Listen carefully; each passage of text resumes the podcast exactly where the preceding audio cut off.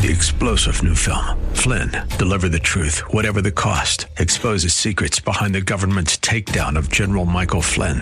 Flynn knew what the intel world had been up to. He ordered the first audit of the use of contractors. This set off alarm bells. He told the truth. He was the most dangerous person for Donald Trump to hire. They had to get rid of Flynn. Flynn, Deliver the Truth, Whatever the Cost. Available now. Watch it today. Go to SalemNow.com. SalemNow.com. AM 560, The Answer. Prepare to have your mind opened. The lies of the mainstream media are about to be exposed, and the hypocrisy of the left is about to be revealed. This is a revolution in how you think about politics, race, and culture. You've tuned into Black and Right with John Anthony on AM 560, The Answer. I'm coming in.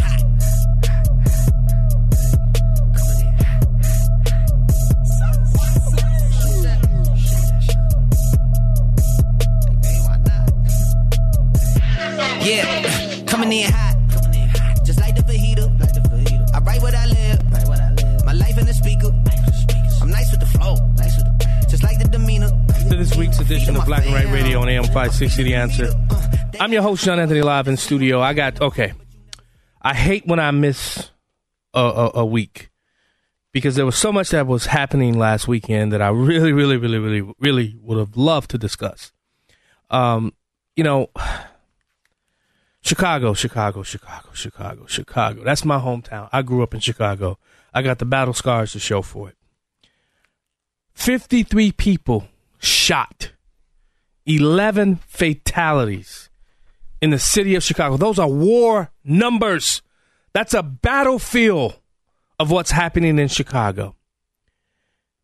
And I saw, listen, so if you guys have been listening to me long enough, you know this is how I feel about these type of things. I am not going to blame Brandon Johnson, the newly installed mayor of the city of Chicago. He hasn't put his handprint or prints on governing and policy wise yet. Quite yet. I mean, he's done a few things on the city council.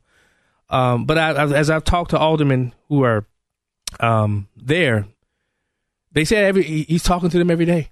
He's out there talking to them. But 53 people. But there was something that Brandon Johnson did say that really kind of irked me a little bit. He said, what we saw this weekend was a manifestation of community disinvestment, poverty, trauma that our city has struggled with far too long. To the audience, troublemaker, DJ Pete, who's on the boards today. I have one question.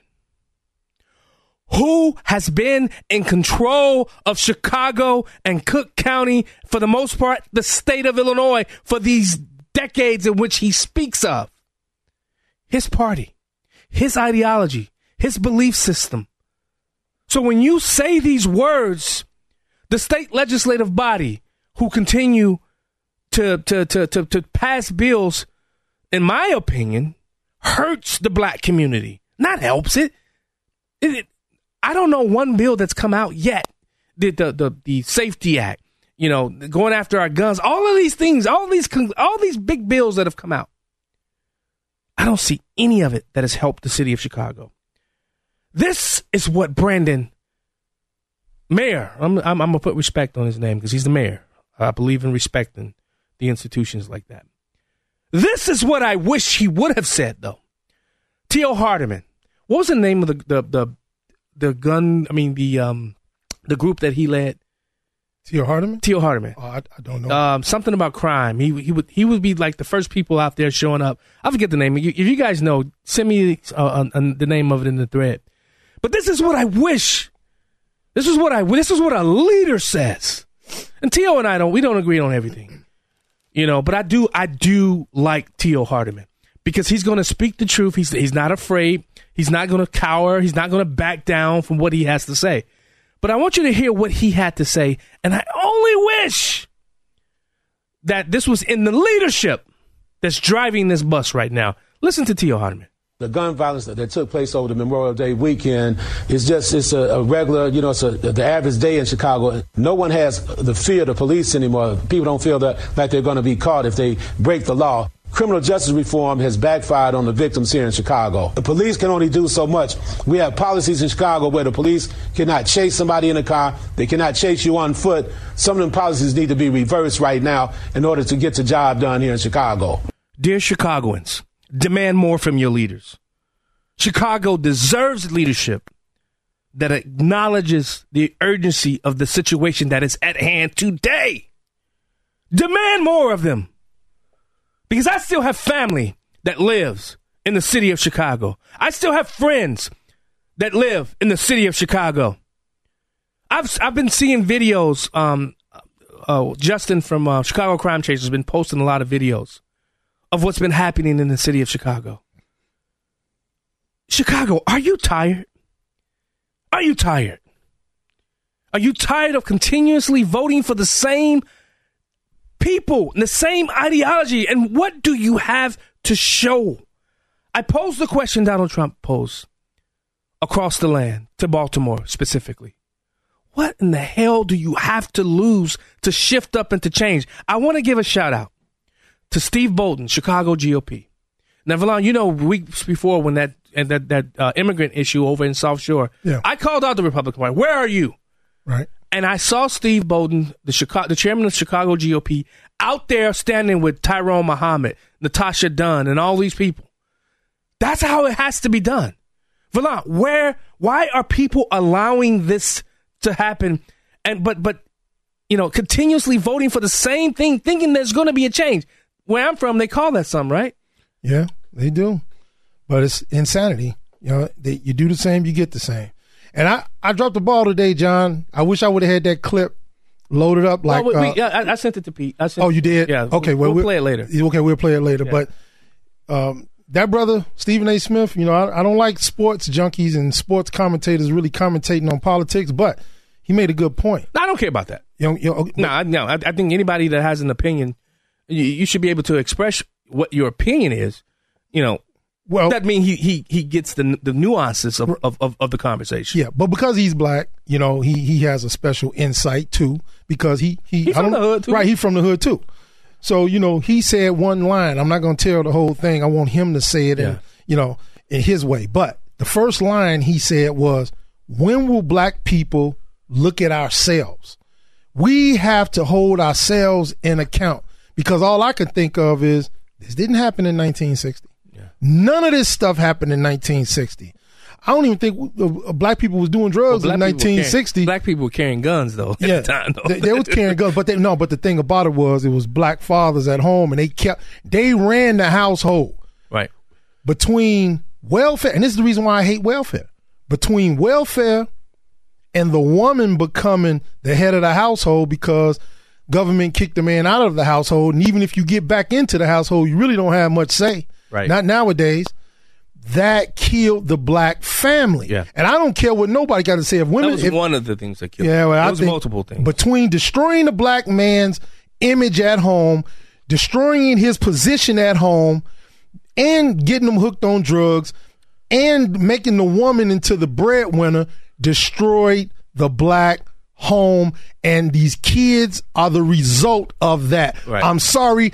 I'm around Africans every day. I gotta do you like old boy, and I'm not gonna mention his name. I've been around him for 3 decades, since I was 20 years old. I broke bread with him. I've learned the culture. I see him all the time, and I was just at a African graduation today.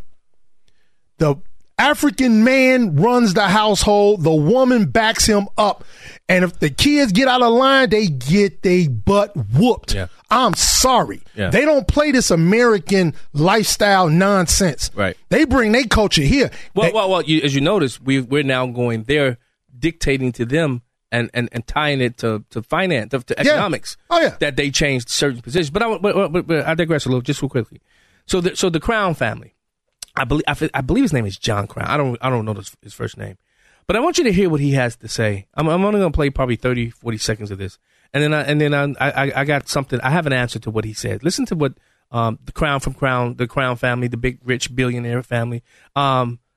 I agree with what he's trying to do, but I got to follow up to what he actually says. Listen to him. Maybe we're a little late to the party, but we now are here and we're willing to really invest in ways that will make Chicago safer, not just on the south and west sides, but throughout the entire city. A major announcement from one of the heaviest hitters in Chicago's business community. Billionaire James Crown is leading an ambitious new crusade to drastically reduce violence in Chicago. Anthony Pulse joins us live with more on this plan. Anthony. Corey and Dawn, if a billionaire sets a goal, logic would tell you, right, that it has a very good chance of being achieved. So to that end, James Crown, one of Chicago's billionaires, says it is now his goal to make Chicago the safest big city in America.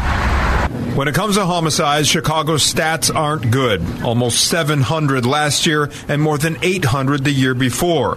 Well, now a group of Chicago business leaders led by billionaire James Crown have unveiled a plan to cut homicides to less than... Let me tell you something. You can do all that planning you want. If you don't have the community and the police at the table, and if you don't start doing what Tio Hardiman says, bastardizing the police, making them out to be the enemy... They're not the enemy. They're not the enemy. These elected officials who have led for decades, that's your true enemy. You listen to the Black and Right. We'll be right back. We now return to Black and Right on AM 560. The Answer. Here's John Anthony.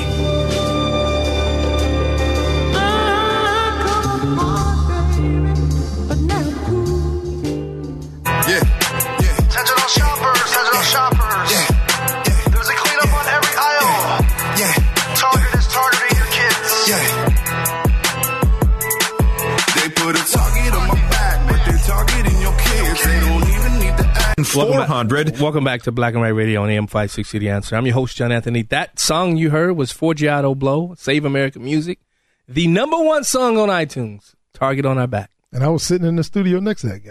Yeah. Pretty cool guys, man. Yeah. Villan, I'm a little fired up. So I only had one cup of coffee. Guys, let me tell you something. I only had one pod left of coffee this morning. Now, I normally, especially on the day of radio, I do at least 2 to 3 cups of coffee. 12 ounces, two to three a day. When I'm, especially when I'm coming to the studio, I had one pod. So I'm like irritated because I didn't have my coffee fill, you know, and I'm pumped up because I missed last week. And then I'm looking at it and I'm watching and please, but no one better not come on here and say, you can't talk about Chicago. I'm going to talk about whatever the heck I want to talk about. I'm from Chi-Town. I got the scars to prove it. I got the I pistol whipped here. Crowbar here, bat here. Oh, trust me, I got knee skin shot at. Trust me, please. I got the bona fides to talk about what's happening in Chicago. That's where I'm from. I was raised there. I've seen how it's digressed. I've seen how it's been destroyed because we have people. Because I don't think enough people are really paying attention to what's happening in the city of Chicago. And then they've created an entire election scheme because that's what it is. They created an entire election scheme to continue to get themselves reelected. I feel an opening right now. I want to do you the way you did me 3 weeks ago. I really do. Wait, you talking about that? No. Oh yeah, go ahead. I think this is the micro. Okay. I want to talk about the macro. The macro is that on Memorial Day, it wasn't just Chicago. It was Florida. Yeah. Everybody loves Florida. Yeah. The Hollywood Walk or whatever the hell they call it. Oh, man, a lot of people got shot over there, too. A lot of people died over there, too. Ohio, St. Louis, a lot of different places. Wait. But where? What are these cities run by, though? Who runs these cities, though? Not the state. Okay. A lot of people try to conflate the two. Our boy Phil, he does that a lot. I wasn't going to say his name. I know, but listen.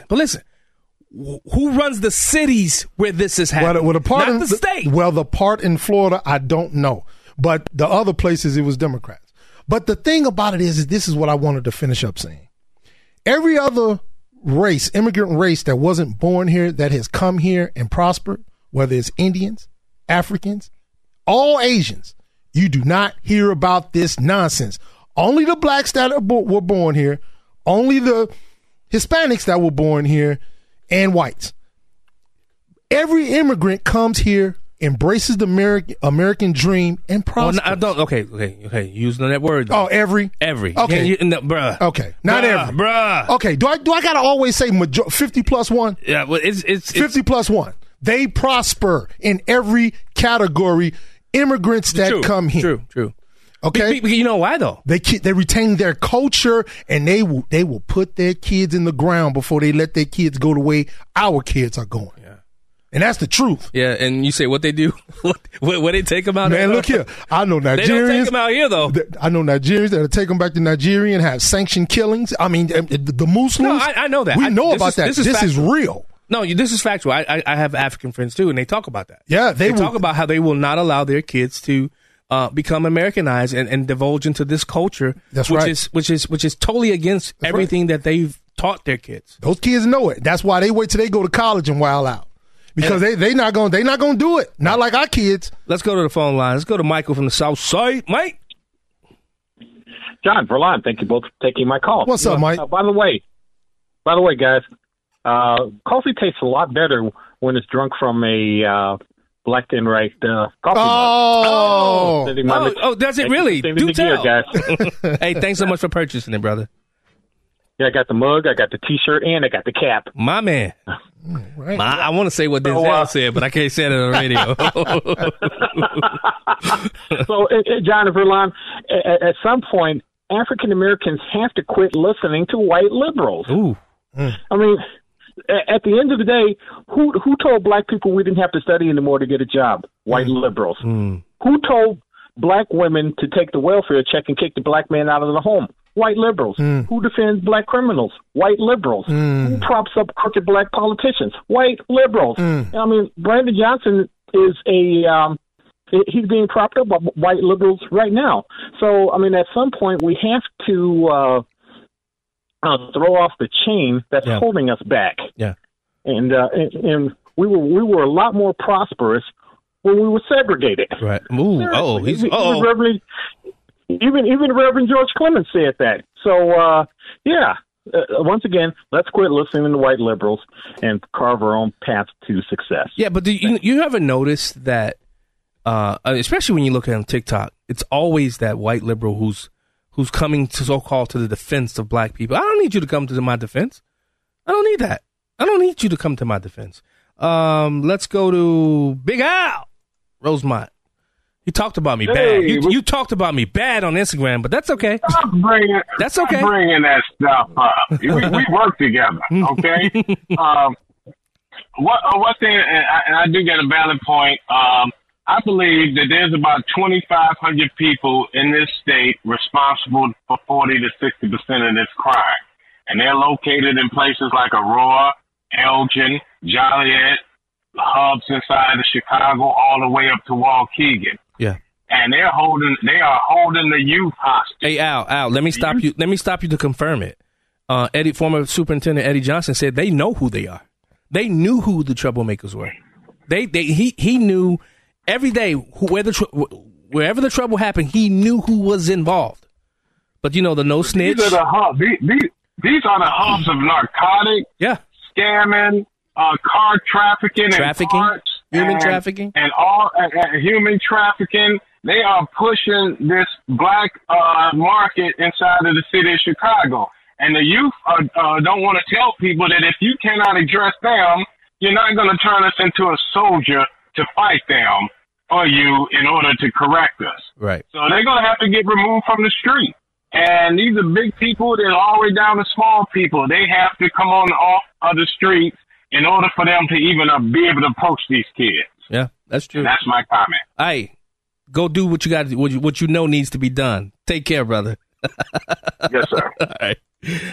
Let's go to Jim. Jim, that's silly. Who do you think won? Oh, yeah. Hi, guys. Nice and hot today. I think it was a draw. It was a tempest in a teapot, I think, really. And the way the media played it up like it was going to be, ooh, look out, you know. But I think it came out well. I think it you know, the Republicans, apparently they're happy with taking away food stamps. I was talking to a guy in the building. He said, well, I guess I lost $60 worth of food stamps. You know, you barely make it to the store. I said, well, that's the Republican. Well, Jim, you just makes you happy. You just wait. Let him finish. Go ahead, Jim. I said, if that's what makes them happy, taking away those food stamps from poor people, I guess that's their bag. I don't know. Well, Jim, you just heard me talking about it earlier. I hate welfare.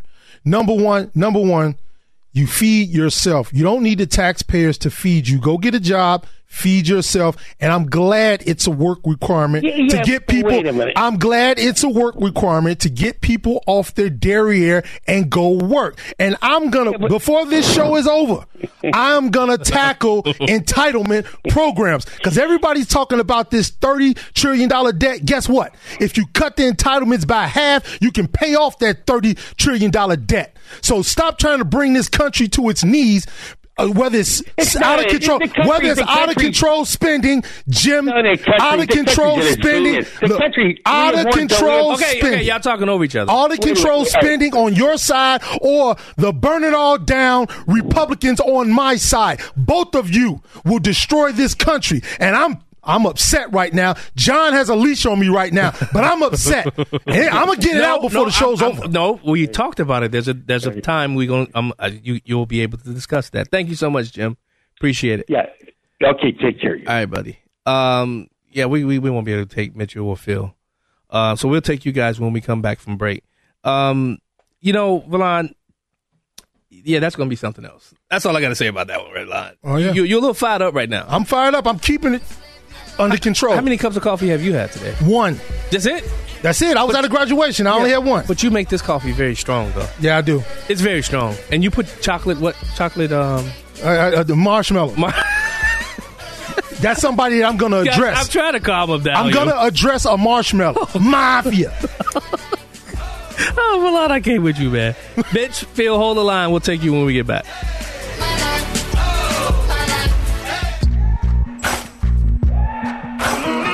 It's the show the mainstream media doesn't want you to know about. It's Black and Right with John Anthony on AM 560, The Answer. Maybe I'm foolish. Maybe when we going to look at ourselves when it comes to black people being killed in the streets of America? I don't even want to get into what happened in Chicago, but I have no choice.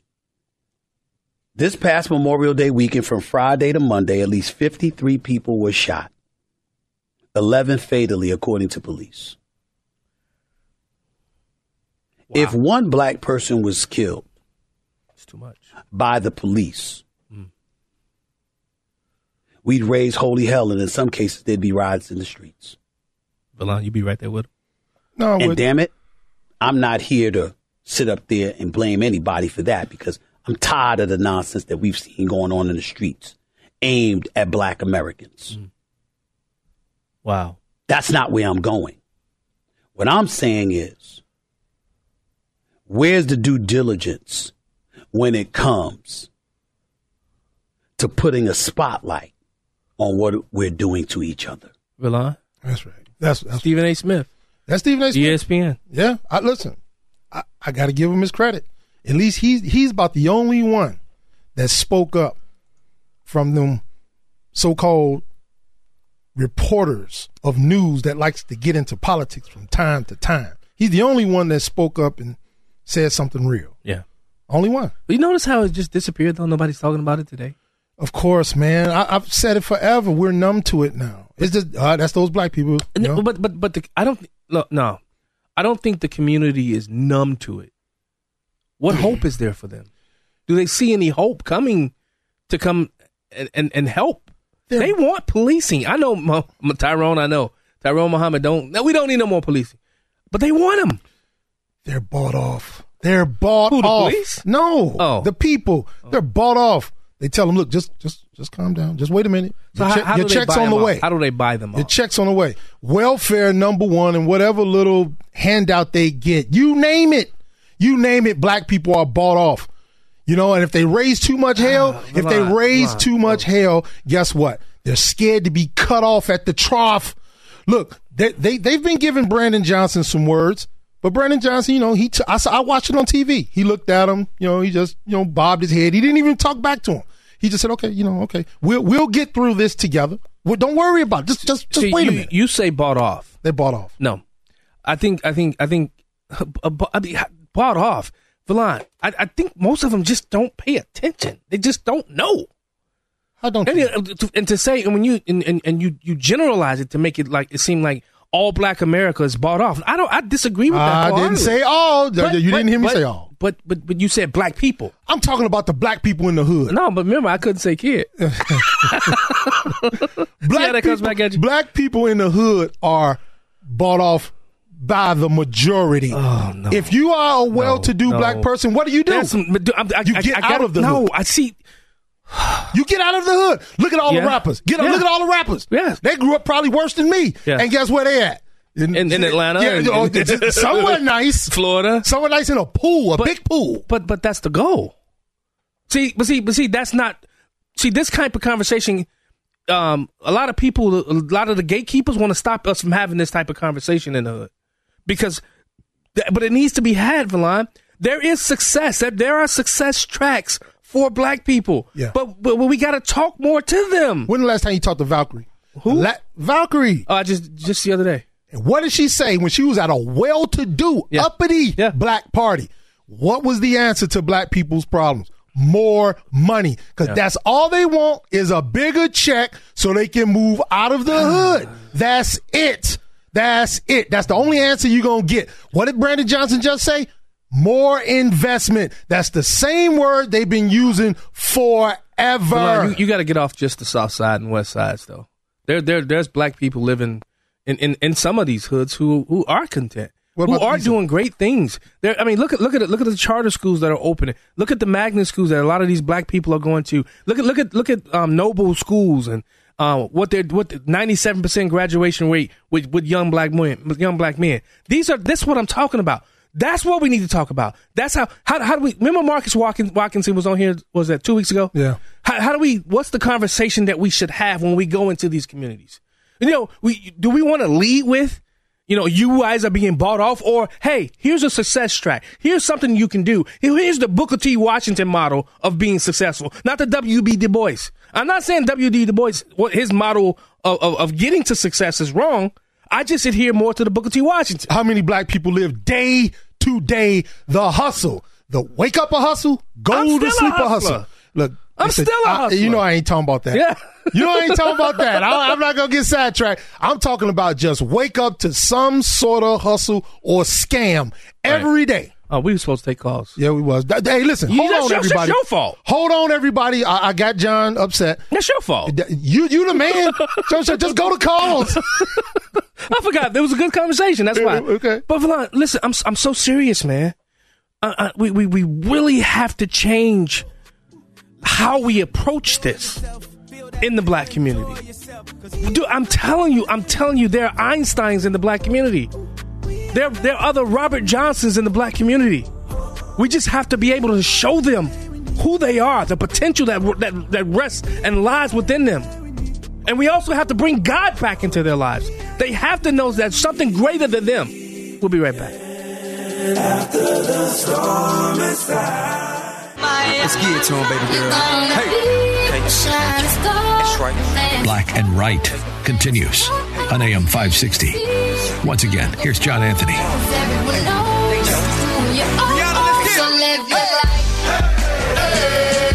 Welcome back to Black and Right Radio on AM 560. The Answer. I'm your host, John Anthony, live in studio. I'm fit to be tired because, you know, I keep saying this, man.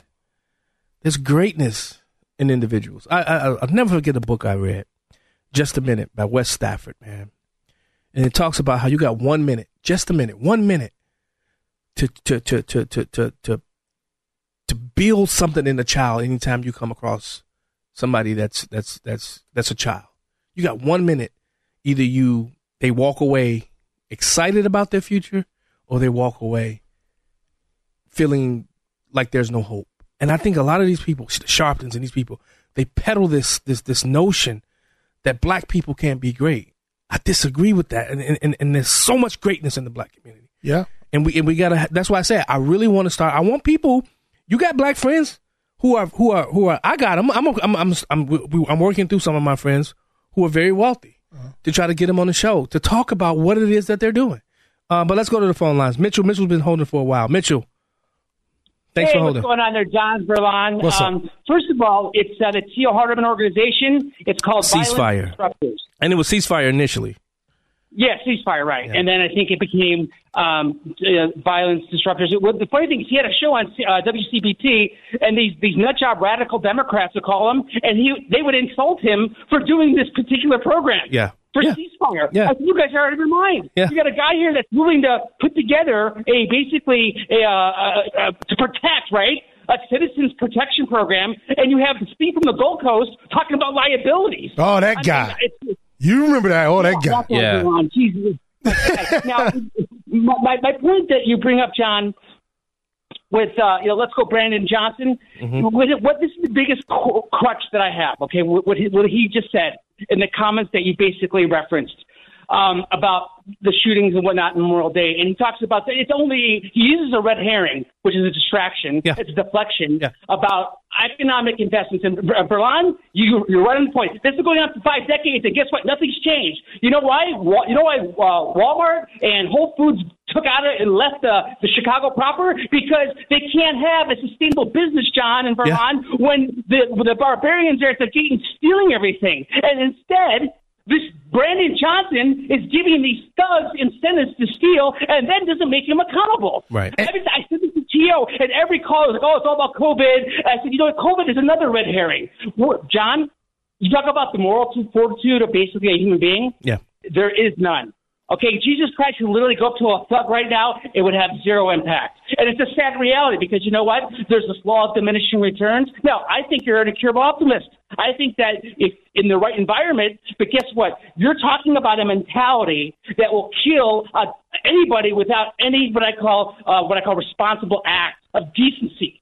So what's happened is these schools are nothing but these are basically gangs on training for them to basically be involved in these organizations, and they are addicted to technology, which has a dark side. So if you want to bring in an element of what I call some just level-headed, hey, let's treat each other like a human being, that is gone, Daddy-O. You know what else I think? You know what else I think? Really quickly, I think Democrats use the carnage in the street as a fundraiser. They love it.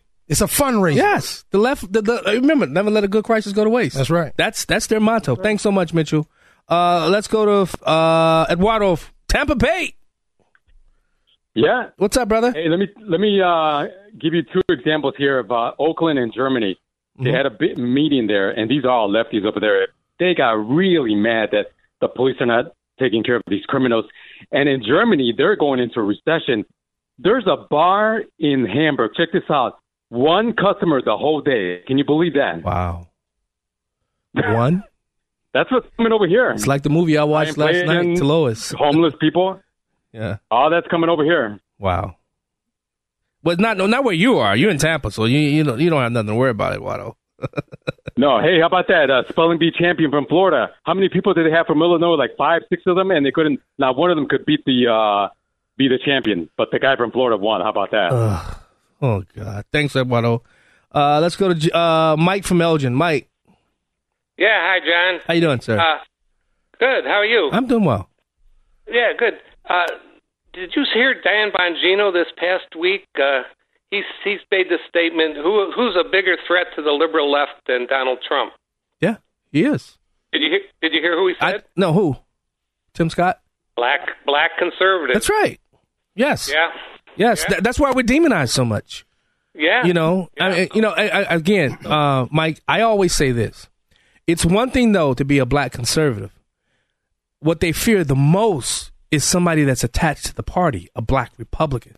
They hate black Republicans. They can deal with a black conservative. But when you put the scarlet letter of the R behind your name, that's when they really come after you. Hey, Mike, if you would have been on another show and repeated what a host said, you'd have got hung up on. What's that? Oh, yeah. Yeah. You heard it. Oh, gosh. Yeah, by a dummy. Yeah, by mafia. You'd have got hung up on by mafia. Valon got issues today. But yeah, and it's just a shame, though, that, the whites, it's kind of hard for us to go into your neighborhood to help out, when, it has to kind of come from within, like you guys have been saying. Right. But you got people like Jamal Cole from My Block, My Hood, My City, doing great things in the city of Chicago, taking kids out who've never experienced anything outside of the city of Chicago, taking them all across the world in some regards. Jamal, shout out to Jamal Cole, My Block, My Hood, My City. Yeah. Thanks so much, Mike, for calling us. Hey, go ahead, John, real quick. Call the numbers on that book. Okay. All right. Sounds good. Thank you. Appreciate it. Bye. Phil, Jim, Tom, I promise you when we get back from break, we'll take your calls. We'll be right back. I cannot maintain with madness on my brain. I resort to violence. My killers move in silence like you don't know what I silence. Back to Black and Right with John Anthony on AM 560, The Answer. Welcome back to Black and Right Radio on AM 560, The Answer. Let's go straight to the phone lines. Jim from South Elgin. What's up, Jim? Also a sponsor of this show. I appreciate you, brother. It's always a pleasure. There are a lot of good topics. I was telling some of our friends on WBON that in Chicago they spend $30 grand a year per kid, and they socially promote them. They don't do squat. They're not getting the education that they should be. And I have a daughter who's 8 years old now. She just finished first grade at a Catholic school in Elgin. Now, when she started earlier this academic year, within a week, I got the warning flags from the teachers saying that she was not prepared to be in second grade because a lot of the math problems were based in reading, and she was weak in reading. She was good at everything else, but she was weak in reading. Wow. So they said, put her back in first grade, and she'll thrive. Right. And she's done very well. So I tell my friends in Urban Talk Radio Land, they're starting to listen, by the way, that we have to quit throwing money at the schools. We got to get rid of these CPS unions because they're not serving people, and we got to quit, like you're saying, keeping the same people in power because they're not serving us. Right. And Jim, also, I'm going to tell you something. As you know, I'm with Grace Association. We're starting the school in Elgin. We bought the land, right, got the building and everything, K through 12. So that may be something you want to look into. Well, it might be once it opens up. She's actually at the St. Thomas More for school. It's a very nice little school, $5,000 a year. Yeah. Plus, we should get a rebate for the. That's why we need vouchers. We need what's happening in Florida. The money follows the student. So thanks so much, Jim. Absolutely. Thank you. Appreciate it, brother. Let's go to Dan. Met me at Talking Points with Dan and Juan. What's going on? Hey, how you doing, Dan and Wheaton? Yep. Hey, what's up? Now we remember you. What's that? I said now we remember when you said Wheaton. Yeah. Met you at the Talking Points there, you and your wonderful wife there. And I just wanted to give a shout out. You guys are just doing a phenomenal job. First time I get to listen to you from start to finish, and you guys doing a great job talking the hard stuff you have to say. That only thing is, Babette wasn't my wife. That's my friend. Wow. Babette's a good friend. All right. Well, you keep that straight. That's for sure. But that's true. You guys doing a great job saying the hard stuff that needs to be said. You don't work, you don't eat. I've read that in the Bible, I believe. Right. Yes, right. But when you start talking stuff like that, you're against the other people, and they don't like that. So I just wanted to commend you guys doing a fantastic job out there. Thank you. Now, Dan, see, we just offer a different alternative. You don't always have to do it the way the left wants you to do it. There's a different way. There's so many ways to success. So many avenues to success. Correct. Thank you. But you're right. All right. Have a great end of the show, guys. Thank you. Thank you so much.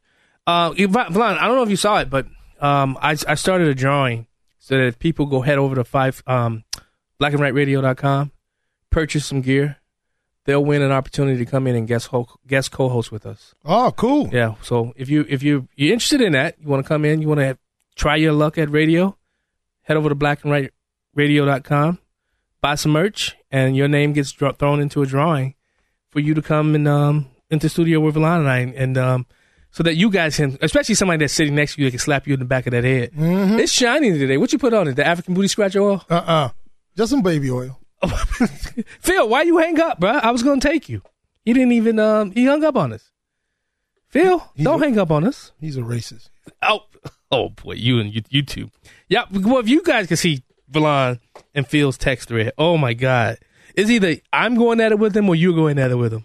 I'm done playing around with left and right. If you want to destroy this country, if you are racist, if you are an idiot, dummy, stupid, mafia, I'm coming at you. And we're going to get more into that in the second hour. But guess what? We got a treat. Congressman Darin LaHood is going to be calling in at the top of the hour to talk about the debt ceiling. And we only have him for a short time because he doesn't have a lot of time today. But because of our friendship, he decides to call in. He wants to call in, so we'll see. Hour 2, don't go anywhere. Hour 2 coming up next. I testify I don't need a subpoena. They want my soul to go to Korea. I love my dog just like I'm Peter. Gotta prepare to have your mind opened. The lies of the mainstream media are about to be exposed, and the hypocrisy of the left is about to be revealed. This is a revolution in how you think about politics, race, and culture. You've tuned into Black and Right with John Anthony on AM 560, The Answer. I'm coming in.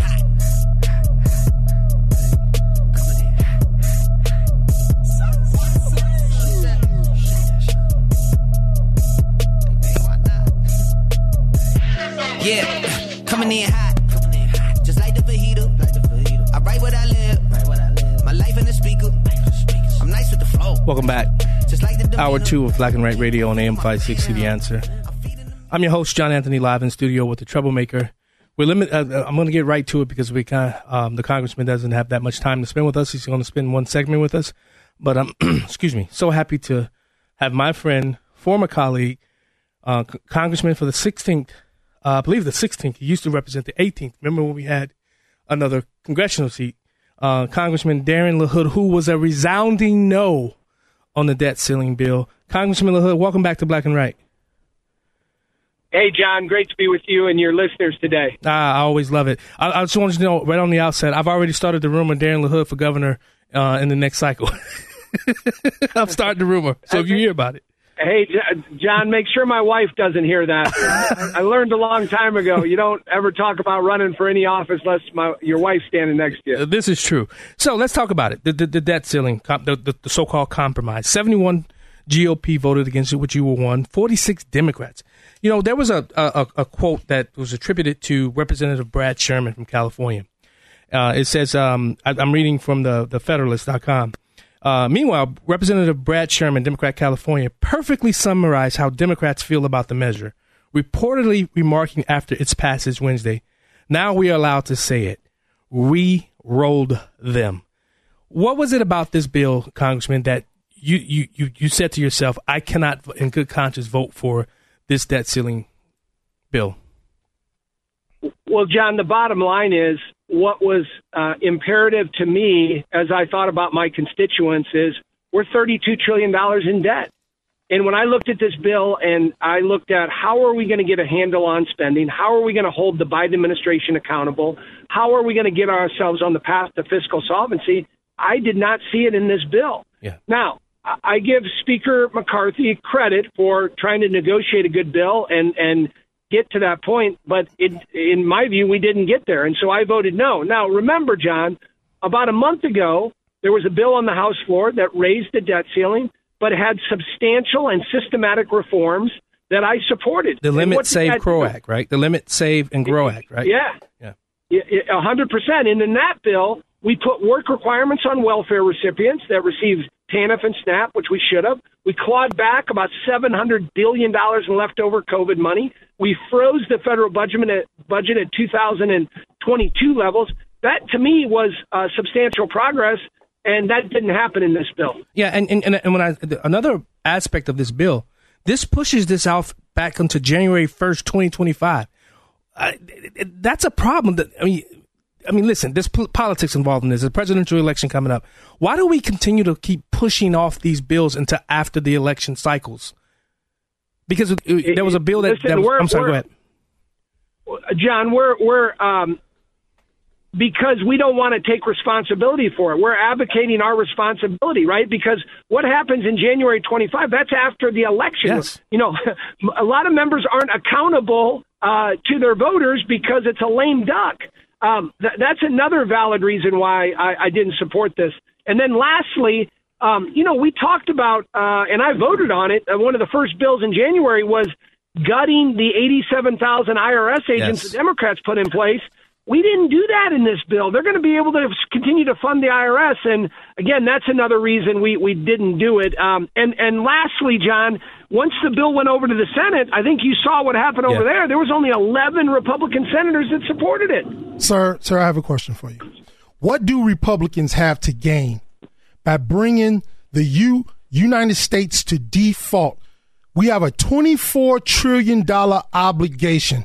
If we defaulted on that, it would be a global crisis. We are tied into multiple countries around the world. People will lose stocks.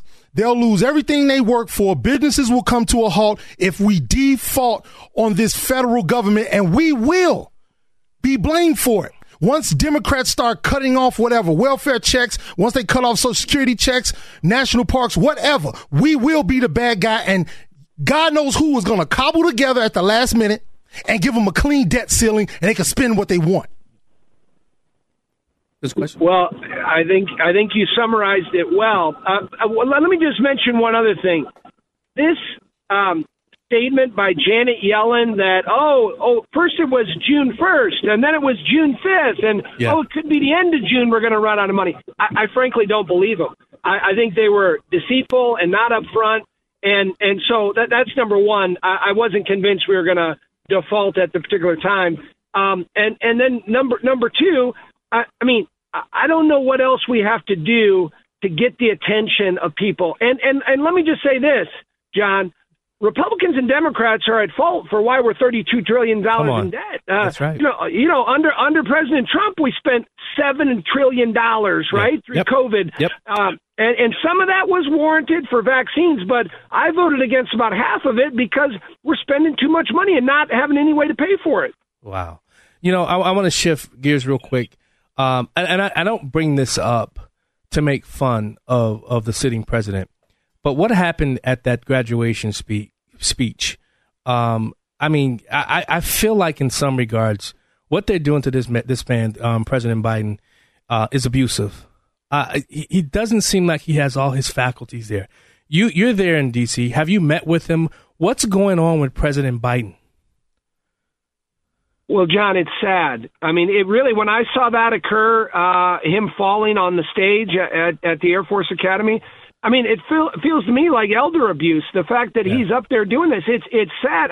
As somebody that's had elderly grandparents and people that have been around me and in-laws, and you've seen it with other people, he shouldn't be running for president. And it's sad in a lot of ways to see that. And just speaking as an American, not as a Republican or a Democrat, it's just we shouldn't have the president of the United States be put in that position. I agree. So let's talk about this. What's going on with the special prosecutor's case that's handling Trump's that's the classified documents? I know Jim Jordan, Congressman Jordan, came out and he wants to now know what's the FBI role. Why is that important for the American voter to know and understand what's happening with that case? Well, first of all, if you read the Durham report that just came out and you read the IG report that Horowitz came out with, it's just ridiculous on what the FBI was engaged in and what they did. Now, most of it was under Comey, but the FBI is just not trustworthy and needs to be significantly reformed, John, on many different levels. And this current special prosecutor that's looking into classified documents, I think we got to take it for what it is. He's appointed by Merrick Garland, the Attorney General, who's still sore. Again, who has done nothing to rein in the weaponization of the federal government. Nobody has trust right now in this FBI, in the Department of Justice. That's why we created the Weaponization Committee to make sure. John, the vast majority of FBI agents I know love America. Right. They work hard. But there's 10% out there, maybe 5 or 10%, that are the Comeys of the world, the McCabe's of the world. That's what we got to get out of the FBI and get back to where Our Department of Justice is colorblind. The FBI is colorblind. We don't look at Republican or Democrat. We look at the facts and not have a politicized federal government. Yeah, we got about 1 minute left. What are some of the things that you're working on? Anything you're working on in immigration, with the immigration issues that we have? What are some of the things that you got in queue right now? Well, I'll just say this. Speaker McCarthy created a select committee on China, and I'm a part of that committee. And we are focused 100% on winning the strategic competition with China. And I will say this, John, I don't say this to scare people. China has a plan to replace the United States, and they're working at it every single day. They want to replace us technologically, militarily, economically, and diplomatically. The quicker we wake up to that, the better. This new select committee is exposing the malign activities of the CCP, the Communist Chinese Party. And then secondly, figuring out from a policy standpoint, what do we need to put in place to bring back supply chains to the U.S., to make us more competitive, to make sure we're exposing all the, again, malign activities and deceitfulness that the Chinese are engaged in. And so I'm thrilled to be a part of that. And frankly, John, we're working in a bipartisan way because this should be a bipartisan issue. It should be an American issue on taking on China. Yeah. And Congressman, that music means the segment is over. I still want you live in studio. So anytime you're up here, let me know and we can do an in-studio interview. You good with that? Sounds great, John. I'll look forward to it. Congressman Darin LaHood represents the 16th Congressional District. I'm still going to move that rumor that he's running for governor. Thanks so much for joining us, sir. All right, John. Have a great weekend. You too. Thank you. We'll be right back. This is Black and Right with John Anthony on AM 560. The Answer. Welcome back to Black and Right. Fallon, you didn't hear about the white dude with the swastika? No. And the flamethrower in Chicago? No. On West Side? No. Yes, it's a true story. I thought it was fake. But some dude was in the city of Chicago with a flamethrower, bro, telling the cops he's going to kill him. He's going to kill all the black people in Chicago. And out of all the urban black radio that I listened to, that would have been a topic for them to talk about. Dude, I did not hear about it. I thought it was fake, man. All right, let's get these callers because I know you got a rant that you want to go off on. Let's go to Man on the Street. Mark, what's up, brother? Mark, you there? Mark Weyermuller. Yeah, I'm here. Can you hear me okay? There you go, buddy. Yeah, Mark Weyermuller, Man on the Street. I'm out here. I'm in Indiana, in Berlan's country. I came over here to buy some gasoline and cigarettes and some other things. So Tell me what the price is, because I just had to put $20 in High Park and it was $4.69. What's the price there in Indiana? Oh, it's $1 less. Yeah, that's what I thought. That's what I thought. God, man. And cigarettes, I don't smoke, but cigarettes are only $7 here. So. Yeah, it's insane what's going on in Chicago. But, you know, that's one more thing I complain about. I'm a one-trick pony. All right, so talk about it. What's going on? You came to give us an update on something at a rally. Yeah, so I was at Tuesday night school board meeting in Highland Park. So they've had, you know, the shooting last July 4th, 7 people murdered. Then they had a kid a month or so ago brought a gun to school. So a lot of the parents are upset. They want metal detectors and more armed security. So they don't have that now. So we go to the board meeting, and they end up with metal detectors and armed security and search us. Oh, Enrique's on the line to talk about that. Enrique put that together. Yeah. He was one of the people that put that together. And I was with him and Susan Wall. Yeah. So I'm looking forward to hearing them. But I was out there. I've got an article in Illinois Review about it with photos of us being wanted. The policeman was standing behind me. Apparently, the threat level goes up when I go and speak at a board meeting. No, you guys are domestic terrorists, man. Yeah, it's a terrible thing. And the board was rude to us. And, you know, we're just concerned about the kids' safety. And I don't know if I want metal detectors, but armed security is what they need in these schools. Uh-oh. You know, they have to be prepared of, you know, that guy going by with no muffler? That's Indiana for you. That's a Berlin person there. So. Oh, my God. Thanks so much for giving us a call, Mark. Is that it? You got more? No, that's all I got, so I'll let you... Hey, wait. Mark, before you get off the phone, guess what's getting ready to happen in the next hour? Tell me. By the way, Darin LaHood was a great guest. He was. A friend of mine, too. What's going on Stephanie Trussell is bringing us Boss Dogs. Ha-ha, and you're not here. Ha-ha. Oh, my God. And I got to give a shout-out. Next Saturday, she's going to be the keynote speaker at the Reagan dinner in Lake County, another Reagan dinner. Yeah, that's what she's coming to talk about. Ask her about the details on that. Yeah, that's what she's coming to talk about. Thanks. All right, Mark, we got to go. All right. All right. Enrique, look who's on the line. Yeah, Enrique. I see. Yes. Hello, Mr. Anthony. How are you, sir? I'm doing well. Hey, I'm sorry. I didn't realize I wasn't going to be on last week, or else I would have had you on. Not a problem. Memorial Day kind of changes everything. It was worth it, though. We had our rally on Tuesday, and I believe it was a spectacular success and everything that we were trying at least to get across. Keep in mind, we're fighting against a school board who believes like they believe, and they're dragging their feet. Yeah. Bottom line, I don't know how much time we have, but they did present the results of that survey, which I had alluded to before.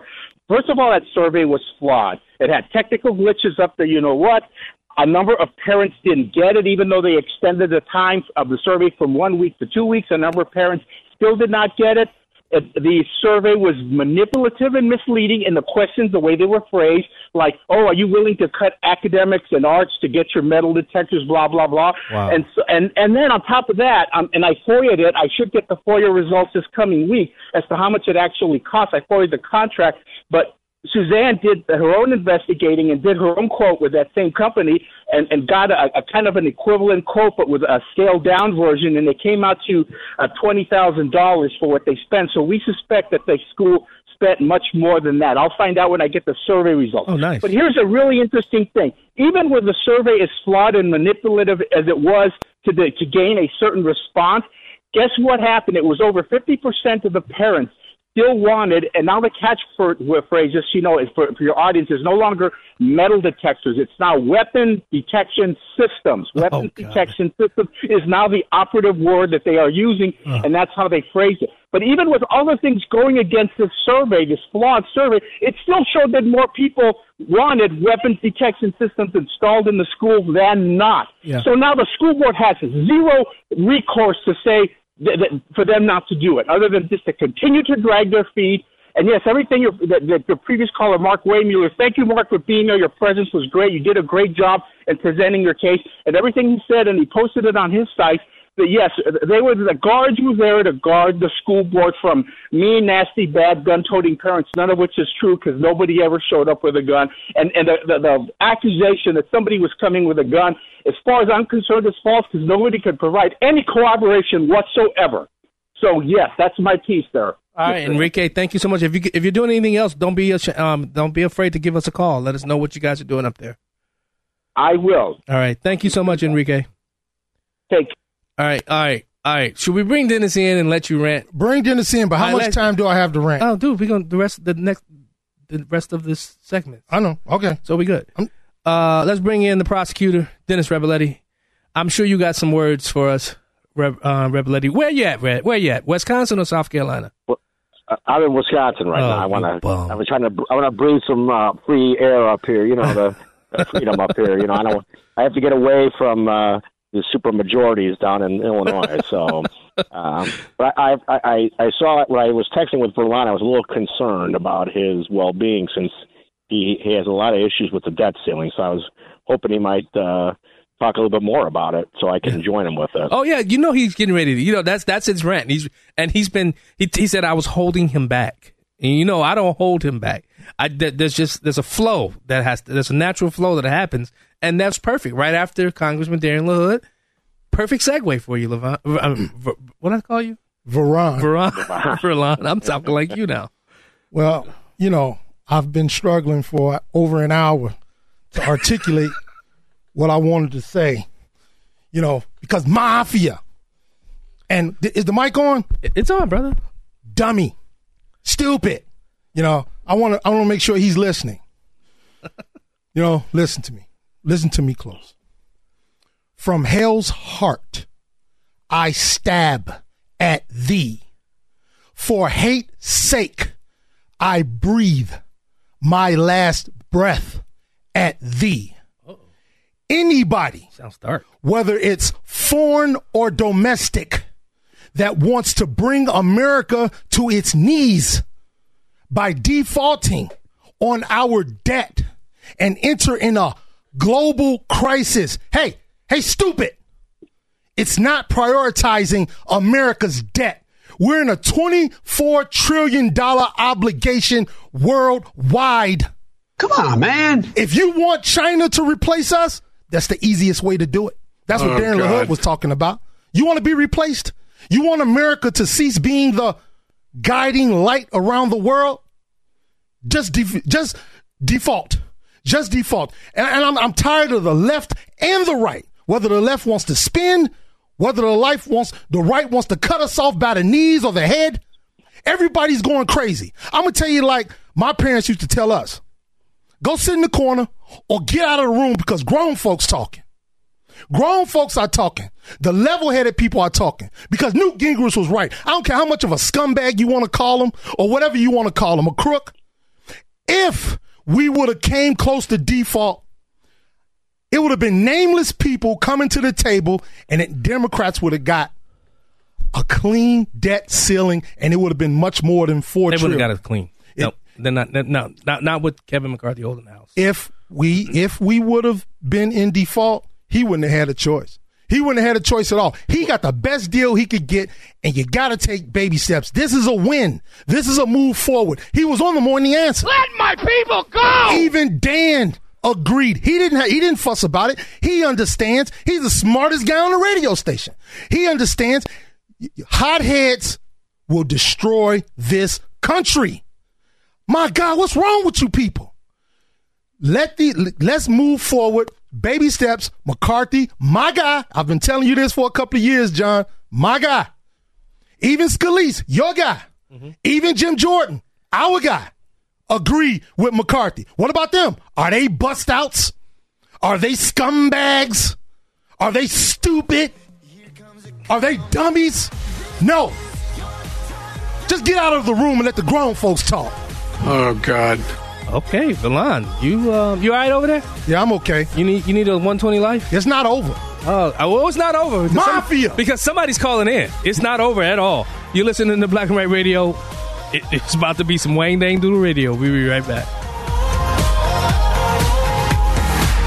You feel the lightning, the thunder. This is Black and Right with John Anthony on AM 560. The Answer. Welcome back to Black and Right Radio on AM 560 The Answer. I'm your host, John Anthony, live in studio with the Troublemaker.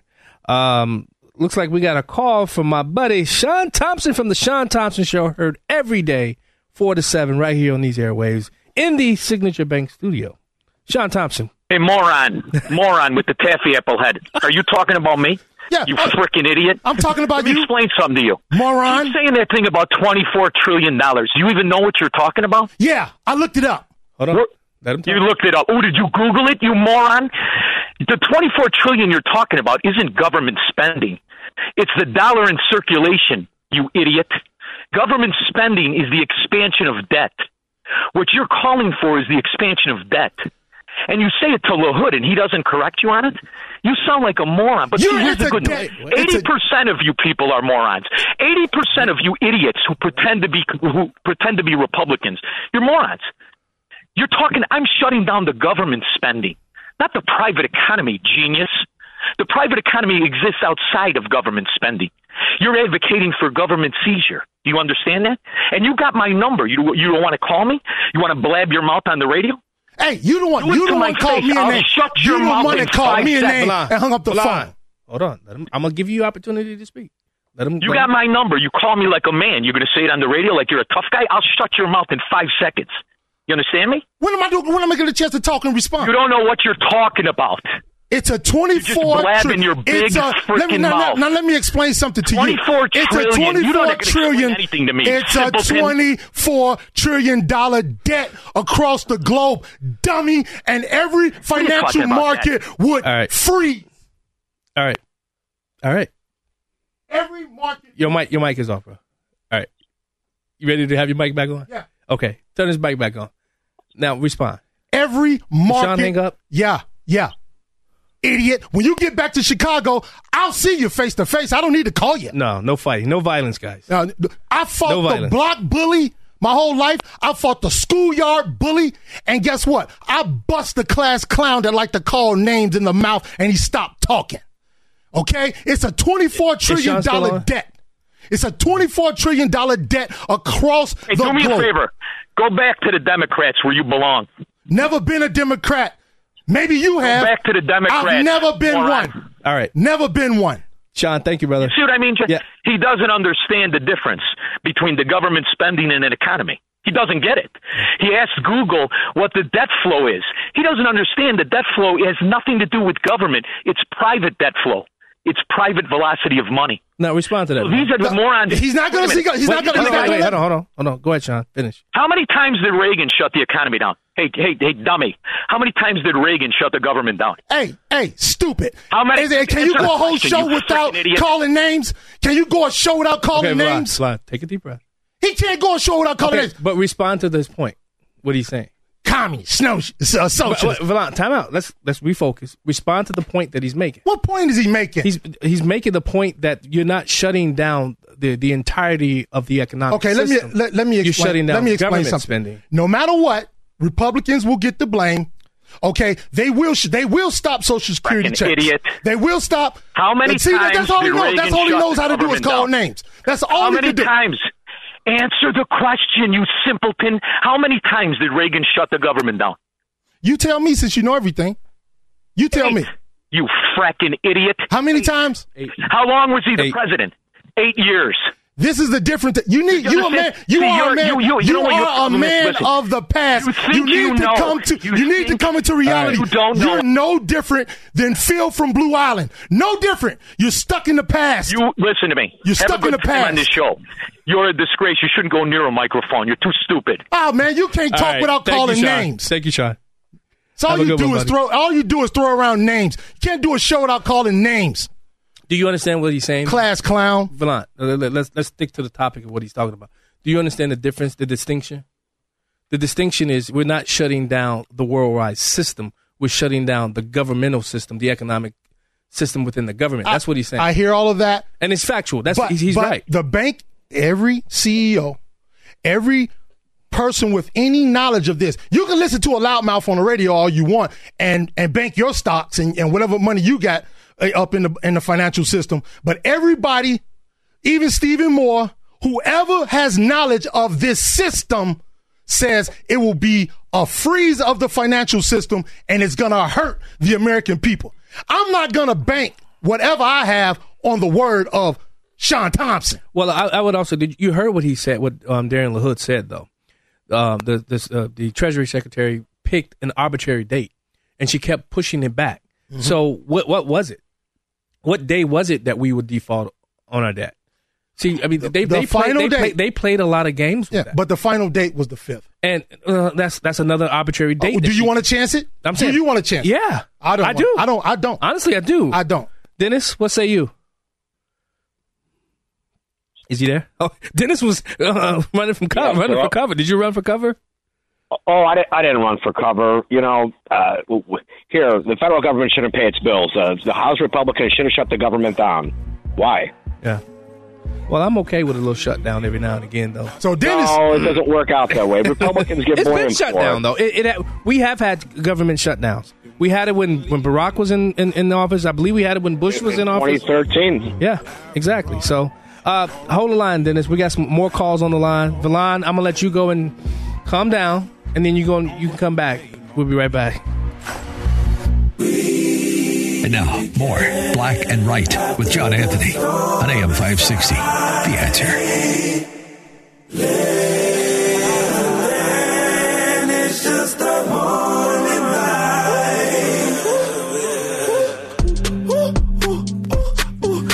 Switch your attitude. Welcome back to Black and Right Radio on AM 560. The Answer. I'm your host, John Anthony. I need a 120 life now. Villan? I'm good. Reboletti, you were trying to make a point before the break. What was it? You know, For those who've never governed, it's always easy to point fingers. If I sat around in Springfield for an entire 2 years as we worked to shut down the state government and fight Blagojevich, who, as a matter of fact, appears on AM 560 for some reason. I don't know why he does that. But we had to shut him down because he wanted to spend, and we had a lot more House Republicans who at that time we were told we were feckless, we weren't doing enough, and we actually shut the government down, and we met every day. And you had the numbers, too, to make it happen. We did have the numbers, and then we ended up, averting, I forget, it was one of those taxes that they were trying to do. But at the end of the day, you still have to govern. And when you get the majority in something, one is to hold the majority, and the second is to govern and make change. If you want to shut the government down, that's fine. If you don't want to pay your bills, that's fine. If you want to pretend it doesn't impact the global market, that's okay, too, but it does. And it's not like we go to Chinese banks to get the money. We issue T-notes and bills and things like that. And at some point, the full faith and credit of the United States of America, we have a credit rating. If I'm not mistaken, it went down last year. And because of, again, more brinksmanship or to play games, but McCarthy did the right thing. He hurried up. He passed a bill. He let it sit out there. The Democrats did not come around to do anything until the last second, and he didn't blink, and they were forced to cut spending. You can't turn around $24 trillion worth of debt and obligations that Trump helped a lot to obtain. But we've he's perfect, John. I have to hear about it from a lot of my friends who Trump is perfect. He never raised the debt ceiling. He's an extreme conservative who would never do that. He did it three times. Oh, but that's right. He did it three times. Yep. Where was all the people attacking Trump at that particular time saying, we can't raise the debt ceiling under Trump? There's just no way we're going to do that. Dennis, is this whole system of how we go about the whole debt limit, is it archaic? Is there something that we need? Is there a reform model that we can introduce? That's a different thing for the United States. It's different than state government. The state government can either only borrow or it can tax. I mean, we can't print money. We don't have a currency, so they can either print money and they can go issue bonds and we can issue bonds at the state level, but you're only really issuing them mostly for capital projects. Yeah. So the whole idea is, and we can pretend that we can have a balanced budget amendment like the one Illinois has. Remember how low it's balanced, John? Oh yeah, it's not. Well, you mean how they would have to come back and pass a supplemental? To make it right, yeah. And then they'd always have revenue information from the different agencies and saying, this is how much we're going to spend this year. And you and I were talking about it last week. Yeah. I remember passing $32 billion. $32 billion budgets, so, $50 billion. $32 billion budgets, yeah. But for all those who've never governed, who've never had to go listen to a constituent, who've sat and listened to not-for-profit providers turn away people and tell them how they had to go borrow money and almost bankrupt their dental practice or their medical practice because the state's not paying you. Well, then everybody should feel the pain, and that includes the marketplace. Let the market go upside down. Let chaos follow. Look, I don't like raising debt. I don't like the fact that Trump did it or Clinton did it or anybody did it, but I remember in 2013 the government got shut down. It got blamed on the Republicans. You start to lose seats. You have to claw back. You have to make change over time. It doesn't happen overnight. It's so simple to just go to talk about, just shut the government down. No more. We're not going to pay anybody. But guess what? We have to pay the servicemen and women. You're going to end up furloughing people. It's stupid because they get paid with back pay and all this other stuff. So it all becomes a stupid political game. Hey, but Dennis, I mean, but the thing, to be fair to Sean definitely understands the markets. He understands economics. He that's the one. If you listen to his show, that's the one thing I believe that he really, really gets the economics of government. Now, to your point, governing and being in it and understanding it is two totally different worlds. It is. That is correct. And so you come from different perspectives. I don't have to call anybody a name either one way or the other. I appreciate his expertise in the market and real estate and investments. But we all should know at the same point, if the market goes upside down, there's a default, or it could be a pretend default. I don't know exactly what day that the government runs out of cash. Those are pretend days, and some of these threats are nonsensical. Yeah. But it does impact the markets. It does impact everyday people. And at some point, the government needs to live within its means. How you do that is elect more Republicans. That's true. How we get there is not by shutting the government down and collapsing everything, and then the Republicans get shown the door in another 12 months. Hey, Dennis, I want to take a phone call real quick. Tom from Blue Island. You got about a minute. Go. Tom, I don't know who Dennis is, and I'm sure he's a legislator and he's a smart guy.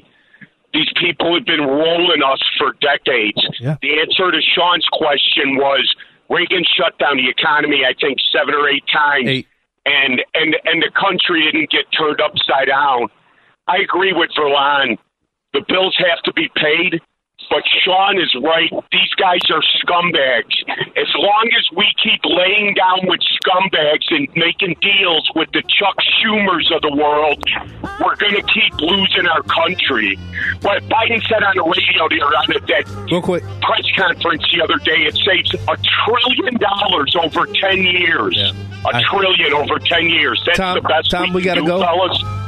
Thank you so much for calling us, Thanks, Tom. And go get some merch, man. Susie, William, and Nick, hold the line. When we get back from break, we'll take your calls. We'll be right back.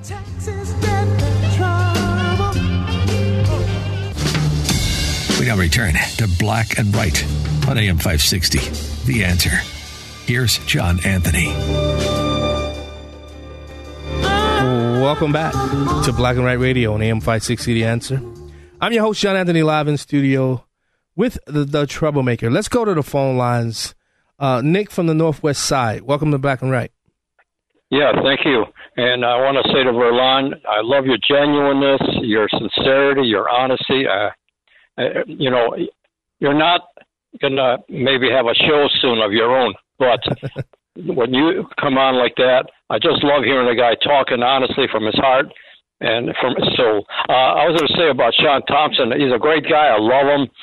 He obviously is concerned about where things are going, and he's a great guy. But he gets sometimes like very abrupt with people. And when he called up, I was concerned that on this side of it, and I know it's not him, it's not the way he is, but it sounded like he's jumping on more on some black people who are talking some stuff that he doesn't like. He mentioned once, maybe twice, about you Republicans, but you should have made it clear that you're representing, in his opinion, a Republican viewpoint that is not correct and all that. And like I said, he's not a bad guy, I don't think, but at all. No, Sean is not a bad guy. Sean is not a bad guy at all. But he just got out. He gets excited about stuff. That's all I can say. Thank you for taking my call. You're welcome. He's very passionate about it. That's what Sean is. Let's go to William from Highland Park. Want to talk about the Highland Park School Board president? Yes, I do. Hi. How you doing? What's going on? So we need folks' help. We're going to have another school board meeting in a couple weeks, but here's the deal. We're trying to get the school board to listen to us to beef up security and put some precautions in the form of armed officers and scanners because of the lock. William, you there? William, call back. We lost you. Let's go to Steve Bailey. Steve, what's up, baby? How you doing? I'm doing well, brother. I haven't seen you in a while. We gotta change that. What's going on? Yes, we do. It's been too long. It has. But anyway, I'm sitting here listening, and I'm thinking to myself, where's the discussion on the spending on foreign aid? How much money is that per person in the United States? That's a good question. Especially with a lot of these people, joining with China and the BRICS and all of that. I mean, that's a very good question. Yeah, I mean, if you want to cut the budget, I get it. I want to cut it too. Let's start with foreign aid. Yeah. Yeah, one place to start. What's that, John? I said that's one place to start. You're definitely right about that.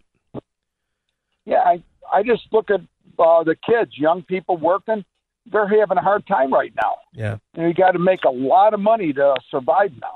Yeah, that's true. Well, Steve, The problem is we don't have the leadership in Congress or in our state houses to even make those type of changes. You know, I look at Brandon Johnson. He has a prime opportunity to shift and change the city of Chicago, but he won't do it. It will not happen. He will not do it. I don't think he's beholden to too many people. And that's the problem with our elected officials. These people go in there broke, come out multimillionaires. I mean, that alone, that also needs to change and shift. What do you think? I agree 100%. We need you to start running for something. Oh, no, brother. I've had my time. The only way I become, I get back involved in politics. I want to be independently wealthy. That's the only way, because I don't want to be beholden to anybody. I'll put my money into running if I run a race. I'm not going to be beholden to anybody. And I won't take a single cent from any lobbyists. I will just run my entire campaign. That's the only way I get back in. So you got to make that happen. Help me make that happen.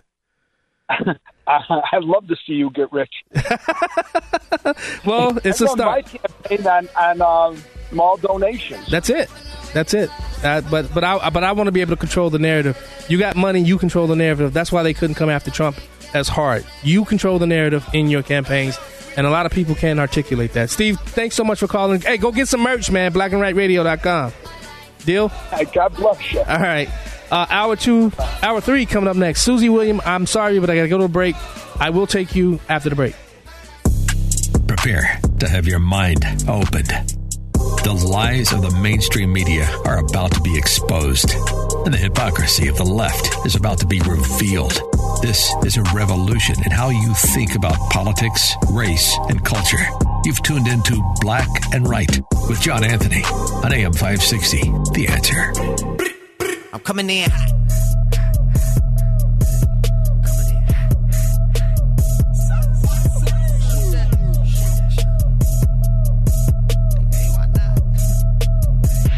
Yeah, coming in hot, just like the fajita. I write what I live, my life in the speaker. I'm nice with the flow, just like the demeanor. I'm feeding my face. Black and Right Radio on AM 560 The Answer. I'm John Anthony, host of the show. Troublemaker of the line. How's it going? You good? I'm good. I mean, some of these people act like they do something for you. Ain't nobody ever did nothing for me. I ain't never asked nobody for a dime. I worked since I was 16 years old. Okay. I've never asked him, you, or anybody else for anything. People just, like Stephanie Trussell, like I always say, she was first. She brought me onto her show 3 times. Next thing you know, Charles Love reached out to me and said, hey, man, why don't you, fill in for me. Mm-hmm. Then it was you. Right. You all saw something and then said, come on. Well, I never. Your mic's not on. That voice is Stephanie Trussell, who's joined us. Wait, before you say that. All right. I just stuffed my face with a boss dog. Nagito. Named after our spicy dog. Oh, yeah. It's so good. Oh, very good. I had to wolf it down, though. Oh, but yeah, we're going to have to get one on. Remind me of my police days. Oh, my gosh. I had to wolf everything down. But I got to say, Verlon, I confess, the reason I had you on the show, you were such a brilliant caller, and I knew if I brought you in, I didn't have to do any show prep. So I got to take the day off because you were always great. You come in ready. And you were just so informed, and you just wanted, like the tale of American Dream. You started off a caller and just worked your way up, and you earned it. Like you said, you just hustled, and it was always a pleasure. I couldn't wait to hear you, Verlon's calling in. Okay, everybody shut up, So thank you so much for having me, and I bribed my way into studio by bringing hot dogs. You can always bribe your way in that way. So my husband was so concerned about him not making the 20-minute trip he separated the ingredients from the bun, so you pick it up and put it onto the bun so the buns won't get soggy, so... And I haven't eaten dinner. I'm going to grab one on the next break. But thank you guys so much. This is so great. Entertaining, nonstop. This is like a hockey game. Yeah, this never stops. I'm stuck in the middle. Like both my friends. I love Sean Thompson dearly. Sean Thompson is one of my biggest cheerleaders. And Valon, you know this. Sean Thompson is. I listen to his show almost every single day. He provides a lot. I copy some of the stuff that he says. It's so funny. During the campaign, we would get in the car. And my team, and we would set a timer. It's like, okay, how long before Sean called somebody a political whore or, right. A short in the pants Irish guy. I'm sorry you have shirts like that. It was kind of a joke, like, okay, run the timer because he's going to call somebody. And I said, nobody talks, says it like you, Sean. Very entertaining. Another guy that started as a caller. Yeah. Really. And I love him, too. So that's a tough one. That's not how you intellectually engage with people. And one thing I do have to give to the left, number one, I've never been a Democrat. So that's like trying to take a swipe at me. You can check my voting record. I've never been a Democrat. But one thing I do have to give to them, it was always intellectual when we talked. They did get mad at me because I called in with a head full of steam. Yeah. But we did intellectually engage. All right. Now I'm shifting. We're done. Yeah, we got it. The infighting in the party. We're gonna talk more about that. You're gonna have to host a beer summit. Like, let's do it. The two of them. I got a place to do it too. Okay, good. I have a place to do it. Awesome. He knows. Make it work. The Asian persuasion has a place that we can. You know, Aaron Del Mar. Oh, yeah. That's what he calls himself, the Asian persuasion. He invited me to speak at his Palatine Republican Township meeting this morning. I addressed the crowd for 45 minutes. And it was great crowd, very exciting. Anything for he asked me, I said, anything for you, Aaron. He's a great guy. I love Aaron. Mm-hmm. That's my brother. Before, because that's some stuff we're going to talk about. I need to clear the line. Dennis Reboletti's still holding. Oh, okay. He's hanging on there. Okay, yeah, he's hiding up in Wisconsin this week. But, must be nice. Beyond the cheddar. Whatever. Let's go to Susie. She's been holding for quite some time. Susie, thanks so much for holding. Hi, John. Thanks for having me on. I'm one of the Highland Park domestic terrorists, otherwise known as Parents SOS, Parents Secure Schools. And we actually have an email address if anyone wants to contact us. Yeah, go ahead. Parents SOS. At yahoo.com. Can you say that again? Can you say that again? Absolutely. Parents SOS at yahoo.com. Okay. And it's for Parents Secure Our Schools. And, you know, I just want to read this quote from our school board president, Dan Strzok. He says, and this is so fun, it is deplorable to suggest that any of us on this board are callous toward the safety of any of the children in our schools. And I just have to laugh because, you know, I've been called deplorable before. Yeah. Yeah. And that turned out pretty good. So Dan also said that he's personally offended by the suggestion that they're not doing anything. And, you know, I want to say Highland Park had a rather public tragedy on July 4th. That's true. You know, and the 9 months to the day this loser kid brings a loaded gun into school. And, you know, I feel like they had 9 months to get ready for something like this. And since April 4th, they've done nothing except pontificate.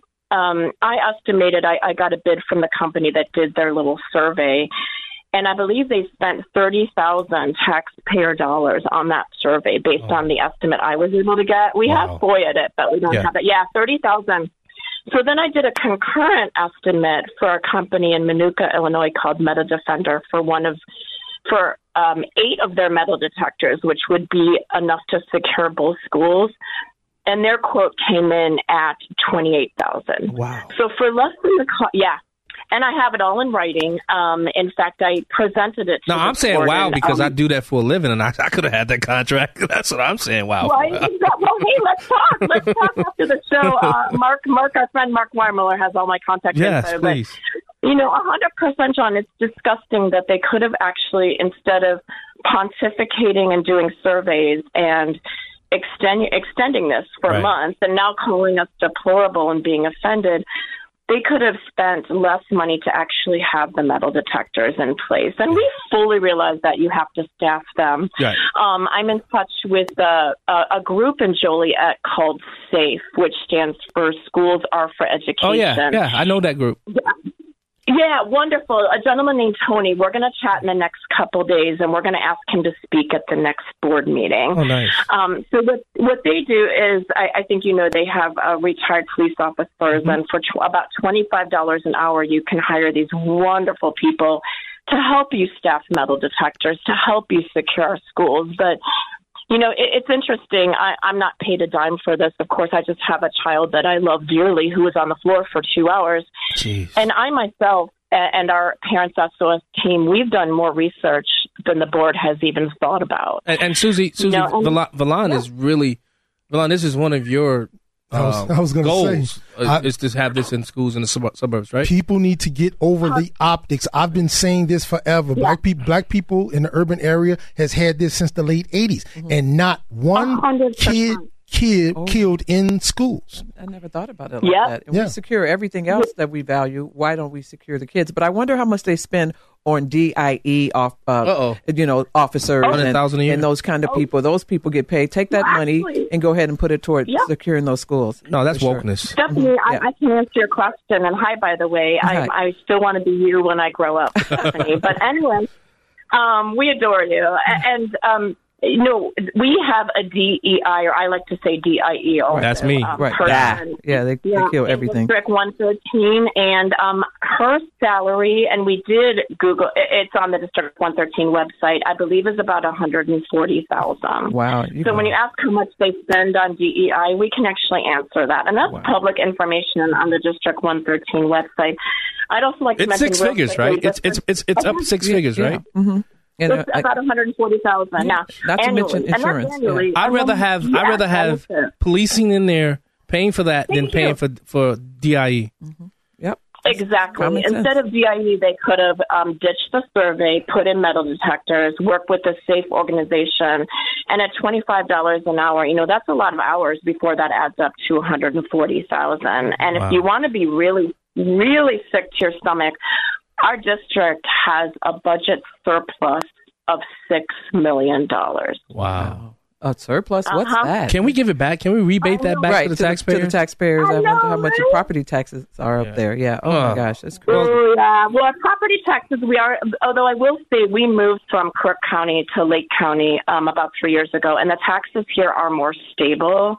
The rate is a bit higher, but the actual tax, because we don't have Fritz Kagi running Lake County, the actual tax itself is much more manageable. We live more cheaply up here in Highland Park than we lived in the city. Hey, Susie, we got to go to break, but thanks so much for calling us. But I'll tell you this. Dennis Reboletti will tell you, the left always talk about fair share. Cook County does not pay their fair share of taxes, especially property taxes. Right, for sure. Well, I don't know. Especially the city of Chicago. That home rule, that gets them out of a lot of things. So thanks so much for enlightening our crowd. And, hey, head over to BlackAndRightRadio.com. Get some merch. Thank you so much, Susie. Reboletti, when we come back from break, I'll let you get a word in. Uh-oh. I wonder what he's doing. I wonder what he's doing right now as we're talking. William David, I promise you, when we get back from break, we'll take your calls. We'll be right back.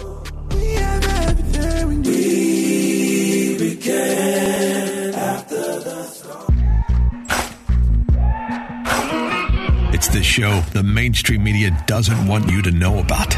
It's Black and Right with John Anthony on AM 560. The Answer. Maybe I'm foolish. Welcome back to Black and Right Radio. We can cut this music. This song literally gets me kicked off. Oh, really? YouTube. It's because it's like 60-some countries that this song cannot be heard in. Human. Oh, maybe I'm human. It's the message of the song. I thought that the left liked human. Russia doesn't like it. Oh. Remember, they control propaganda. I can't keep up. Is there like a website I can go to know what you can and cannot say? So you're like, cut that music. You don't need to be kicked off. How often do you get kicked off? Too often. Well, I lost my YouTube channel. Oh, right. So they took it. They completely deleted it. I had to create a new one. What kind of tomfoolery were you up to get kicked off? This knucklehead over here. Uh-oh. No. That was your boy. You named him the troublemaker. Yeah. What do you expect? No. That was his boy, the Reverend. They told him he had one more strike. Yeah, yeah. Then the Reverend went on a total... You were there with him, right? I was with him, but he wouldn't let me talk, remember? Oh, yeah. He did a whole... What could a Reverend say to get you... The Bishop. The Bishop, man, he went there. They were talking about the election, COVID, and all that. Remember, at the time, you couldn't use those terms. Oh, geez. He went there. So you've been out for a while then. Yeah, YouTube, yeah. But Rumble is a great place to be. If it I'm still on Rumble. If it would have been fair and balanced, I was going to give the opposite opinion, he wouldn't have got kicked off. Yeah. Right. Oh. But he was back there. I was over here. All right. What are you going to do? Reboletti, you wanted to weigh in? Well, I'd like actually to weigh in about the Bears. Have you guys talked about the Bears? Oh, yeah. When the Naperville. That's right next door to me. I'm like, okay, cool. So here's what we've watched now. We talk about supermajorities. The Bears say, you know what, this isn't working for us. We're going to move. Now you have a bunch of budget hawks from city legislators, and Mayor Lightfoot misplayed it. They come out to buy a property in Arlington Heights, and they automatically get penalized by the assessor out there because he's going to pretend that the value of the property is how much they paid for it, which he knows he can't do that. Right. And so then they have to go negotiate with a bunch of other people that are claiming that they're going to lose out, which if they never would have moved, if the Bears don't move there, then overall they're going to gain. But they have to play all these games. You have pretend legislation moving back and forth. I don't blame the Bears for looking at Naperville. I hope they look in Joliet. I hope they look at Aurora. I hope they look at Rockford. They should be looking where people actually would welcome them and would welcome the development. They go to the communities that they always talk about are disinvested in, and let them have the opportunity with fair market value and actually professionals doing the job instead of people trying to figure out how to punish them for leaving Chicago, which they don't have to stay, right, and for punishing them for relocating to Arlington Heights, which is where they don't want the Bears to go. So that's how the game is played here, and I think that should be educational to all the listeners as to how the state of Illinois really operates and how if they can't get you from the state level and tell you we're not going to help you with bond issuances, we're going to get you on county taxes, we're going to get you on zoning, we'll get you somewhere, you're going to pay. Don't forget about the fees, which are taxes. Yeah. You know, nobody wants to talk about that. And nickel and dime you to death. There's a great opportunity for the suburbs and new jobs. Nobody can get to a Soldier Field. And here's a new opportunity to grow things out and build new things. And they don't want that. And so if they can't get a cut, they don't want any part of it. That's true. All right, let's go back to the phone line. William, you calling back. William, I got about a minute. Go. Oh, thanks for having me back. No problem. Yeah, so I just want to say Dan Strzok, president of the school board, his feelings were hurt. Uh-huh. And we need to comfort him. But you know what, Dan? My feelings were hurt too. Okay, not by words, but by action and inaction by the board of District 113. Okay, because I was there on April 4th. Lockdown on the phone with my daughter, St. John's and Vine in my car. You should have seen the expressions on the people's faces in their cars outside, crying, worried, and all the cops that were there. Everyone's mind was focused on this is another massacre. Oh my God. Wow. That's what everyone was thinking, okay? Hey, William. William. Yeah. Did they pass a city ordinance or something about guns there in Highland Park? And is that part of is that part of litigation? On assault weapons and God forbid if you use your own gun to defend your family on your own property, they'll come and arrest you and let the criminal go. But wow. Yeah, with all these gun laws, they haven't figured out a way to get the bad guys to follow them. No, that's the problem, you know. Oh, they never will. Mm-hmm. Yeah. Mm-hmm. Well, here's a kid with a loaded handgun terrorizing the high school. Now, we as parents knew nothing. We're only getting texts from our kids, and that's how we knew. Wow. But everyone was wondering, what's going to happen when we open those doors? Yeah. Okay, what's going to happen? Are we going to see blood splattered all over the hallways and classrooms? That's horrible. You know what? William, we got to go, but you know we have to protect the soft targets. The criminal knows the soft targets, and if we're not doing what we need to do to protect these kids, DEI is not going to protect these kids. No, but CRTE either. Right, none of those. A good guy with a gun will. Every time. Every single time that he's tried. Unbelievable. Let's go. Oh, we lost a few callers. Don from Naperville. Hi, good afternoon, everybody. I just wanted to make the point that the conversation that Sean and Verlon was happening is very similar to the school board situation, right? It's kind of crazy because these parents are paying for the taxes that support this tax, or the board. They're supporting the education from their taxpayer dollars, yet they don't really have much control, right? The board has the control. The administrators have the control. So I know that Sean is a huge proponent of private education, yeah, and thank God we have that choice, right, to use private school. But when the tax bill comes, your property tax bill comes, can you say to the government, sorry, I'm not going to pay my property tax bill because I'm choosing private education? No. Right. No. I mean, and then the other thing is, too, things in life aren't so black and white, because if you've got a kid with special needs, that complicates it, because a lot of times the private schools don't want to take kids. They don't have the resources, right? Yeah, exactly. Mm-hmm. Not everything is so black and black and white, and not everybody can afford private school. Can we just say that out loud? But my pastor just got back from Florida. You know, we're building the Grace Association schools. Mm-hmm. Florida has where the money follows the kid. Well, a lot of places. We're getting ready to build up to $8,500 follows the kid throughout the state of Florida. Wow. So we're getting ready to build. Don't give people more reason to move to Florida, John. But I'm saying we're out the whole state. We're getting ready to build a school in Florida because of that. Amazing. It's true that the Republicans are.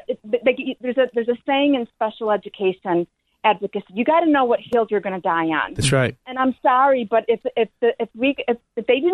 McCarthy didn't do what he did, we're going to get blamed. Right. So we have to look at the big picture. And that's really what I was going to say. Thank you, Don. Thank you. And Don, and thank you so much for calling us, Don. And Valon, that's what I was saying. Remember when I said I'm gonna hold back what I have to say? Yeah. The thing about it, when we don't. They hold these things across the Republicans' necks because then we become what they say we are. We've got a gun to our head, and right now it's up to you. And no matter what, we get splashed back with the mud. But that's called what Don just did was a nuanced conversation. Mm-hmm. Like she said, it's not always black and white, but some people are black and white. There's no in between, and they don't understand, and they never will. Yeah, and guess what though? We need people who think like that. We need those black and white things. We do. We need. Yeah. Listen, when you're at war, when you out there, we're at war. You got this is a war right now. Execute. Yeah, we have to. This is a battlefield right now. We think about here. We are talking about should we protect kids in schools? We've got men going into the ladies' locker rooms and girls' locker rooms. Remember that we used to protect women and children. Yeah, not anymore. I mean, where are the feminists? Oh, I think they retired. I think they achieved everything they wanted and they went away. No, I'm joking. But yeah, it's so funny now that you go on the National Organization of Women's website, I guess they're not advocating for these girls who are losing scholarships to biological males in races and in competition. They have nothing to say. I'm not ready to eat out of a garbage can. You won't do it yet. No, but you know what we need to do is meet those Democrats because you know some Democrats on that side that think this is crazy too. Dennis was telling us he was down there, mm-hmm. and some Democrat legislators from the city was like, "Man, we not." But you still have those hardcore people that wouldn't even stand in the same room as a Democrat. Right. Yeah. So what do you mean we need them? No, we don't. We need have to meet them where we agree. No. We meet them in the middle. Look, when you're going to war, you need. Listen, you need people. You need coalition. I've been watching a lot of these old like Viking type movies. Oh, okay. Dude, they understood who was in their camp. Right. They understood the giftings, the talents, the abilities that each one of them had, and they launched them at different strategic points. I'm not saying we compromise our platform to go work with Republicans, but Democrats, but there are certain things that they now agree with us on. They agree on still in that border now. Right. And some of them are saying, wait a minute, I don't want a man in the bathroom with my little girl. They're saying, and we need to meet them and say, come on over. Where's the coalition in our party? We don't have the leadership to do that. That's what I'm talking about. And that's what I want to get into. Yeah, we'll talk about leadership and the state of the great state of Republican Party in the great state of Illinois. But I still got to give Steve Bolden a shout out because he was out there this past weekend with Tyrone Muhammad and them. But who came first? Vivek Ramaswamy came first. True. That's true. He beat the Illinois GOP to the punch. Your girl don't like him. I'm still team Trump. Your girl don't like him. I'm still team Trump. Josephine, we should talk about that. Josephine, I'll take Trump your call when we get back. I love Let's get it to him, baby girl. Hey. That's right. Black and Right continues on AM 560. Once again, here's John Anthony.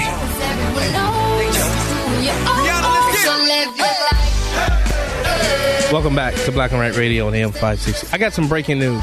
Uh-oh. Y'all want to hear the breaking news? Uh-oh. Dennis Reboletti has finally went to the store and bought something. Oh, okay. How long I've been trying to get him to buy something, Valon? A long time since you opened the store. Oh, you went to the store. No, your Black and Right store. Yeah. I thought you just meant any store. No, he finally did. Oh, delivered? God. He had to go to Wisconsin to go do it. Oh, okay. Oh, is it cheaper taxes up there? No. Let's go to the phone lines. Josephine, Chicago. Yes. Hi, John. Hi, Stephanie. I cannot listen to you anymore because I don't know how to use the podcast. Yesterday, there was a mother at Timberley at 9:50. This is, they got something like a book by Maria, I don't know the last name, Detox Transgender. And she had a mother how they mess up her child, which was 12, that the teacher told her that she was in the wrong body and because she was complaining she doesn't like her body. And there's something about school policy, but there's a book out like that, plus the movie. Yeah. What's the name of the movie? Some kind of movie documentary about the detox, the transgender. Oh. And this young girl, it's a Kimberly Trending. It's called Trending on 950. You guys have to listen because I'm an immigrant. It's hard for me to explain everything. No, I get nervous. Yeah, well, I came here when I was almost 14, so that's what we do. We came here with the suitcase, so whatever we got, we work for it. Right, you didn't want anything, just a chance to live the American dream and work for it, exactly. And right. That's what makes America great. And I just pay $17,000 property tax because we got more than one. But the thing is, you know what beats me the most? When the kids coming out of the high school, I asked them who's paying for the teacher's salary, for the school property, like maintaining. They said they don't know, the government. I said, government got the money. It makes me so mad. Yeah, what are they teaching those kids in those buildings? That's what I was wondering. Yeah, they don't even know. They don't want us to know. But I don't know when they have meetings. But the thing is, but try to listen to Kimberly, because she had them all. The three teachers call in. It's something about policy that they got such a problem that the parents don't know about it, how they want to push them. She even transferred to a Catholic school or Christian, and there was the same problem. Can't run from it sometimes. Yeah, but it's not in Grace Association. Oh, and something on the iPad. For sure. The iPad, some kind of cartoon, is almost like a pornographic. Yeah, they give them iPad. Books, They said they got that thing on it, like they're blocking. That's not true. Yeah. She said, check your kids' iPads, and because everything's on it, they know how to go on it, and I don't know how to do that, but they do. Right. Yeah. Okay. Thank you so much for calling it, Josephine. Really scary. It'll get to a point where we won't know anything that's happening to our kids in school. Is it, they want to remove the P out of PTA. Yeah, they don't want you to show up because they know better what's good for your kiddos. Whenever they say kiddos, I get nervous because they think they're theirs. No, they're mine. Yeah. And I'm giving it to them for 6 hours, but instead of them teaching them basics, now they're indoctrinating them. They can't read now. Valana and I were talking about this maybe a couple of weeks ago. You look across the world. Mm-hmm. They're teaching these kids reading, writing, arithmetic. The basics. We're teaching them, how to be an activist. Yeah. And, how to feel. And 1 and 1 is not 2. It's what do you feel it is? Mm-hmm. And we don't want to offend you. And everybody gets a trophy. Graduation I went to, I didn't know who the valedictorian was. It wasn't written in the book. No, what? Because... they don't want to. Everybody gets a trophy. This person, they know from the first day of freshman year, you know who's got the GPA and who's going to do it. But they get to speak, but there's no title as to who this person is that's speaking. Yeah, let's go back to the phone line. Yeah. David from Lansing. Hi, John, Verlon, and Stephanie. How's it going? Coming in medium like a striped bass or an ordinary catfish. This ain't a flathead catfish. Bass. He said bass. This ain't a medium show today, man. No, it's not. Okay. Yeah, I went to a hockey game and the Sean Thompson show broke out. Oh, my gosh. That's a good one. Okay. Anyway, regarding the debt limit, I got a different solution. Uh-huh. The ceiling and all that. Uh-huh. Mandatory drug testing before any senator, the entire Senate votes on a bill or the entire House votes on the bill. That way we can weed out the dummies and let people, that actually are sober, because, guys, it's between very, very bad and extremely bad. That's what we're negotiating here. Okay. Hey, let's also add another contingent on it. How about reading the bill? You're crazy now. What do you expect? Come on. A lot of those, there are a lot of bills I didn't read because it was like a word change, or they struck a word, or it's a lot. But I did do my best to try to read those substantive bills. I don't know why the lawmakers think when they get elected, their first job is to create more bills. Well, it's like stop creating laws. We have enough. Let's just enforce. Let's try to get rid of some. That's how you impress me. Get rid of some of the laws. But, I agree. Thanks so much, David. I agree. He said I went to a hockey game with a shot. Oh, that's a good one. Wait. What representative? What reason do you rise? Well, my name was used in debate here recently. I was out walking the dog, and I heard my name, and then I'm like, I got to call in because I was so excited to buy a shirt for my wife, and I thought I heard you guys were having a contest where I can actually come in and co-host. Oh, gosh. Host. So I wanted to buy a shirt, so I might have that opportunity to do so. What? I'm so thank you. I feel all warm and fuzzy now. Okay.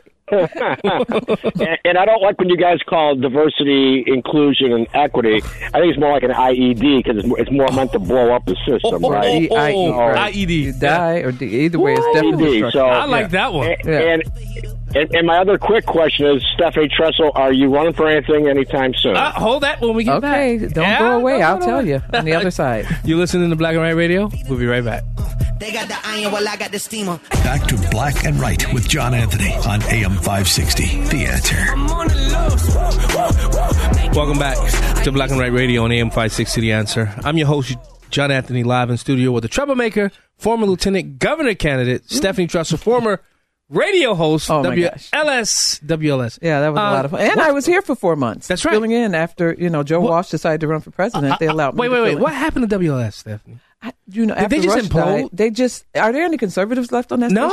No. When I listen to it, it's just, I'm like, Dan Bongino. But Dan, of course, but I listen to Andrew Wilkow. I'm sorry, don't tell it. I shouldn't say that. I have Sirius XM. But I would, if somebody had told me in 2012 when I won the contest, WLS is what took me from a liberal to a, to a loud conservative, that I wouldn't ever turn to 890, I would have slapped your face and said, "Were you crazy? That's my station. It's turn it on and break off the knob." But now, I just go in between commercial breaks. I'm like, let's see what they're talking about. I only listen to one person from WLS, and that's Mark Levin, and he agrees. Right. And he agrees with paying the debt. I listened to him on Sirius because I listened to him live at 5 o'clock. But he comes on there, and they've got some local.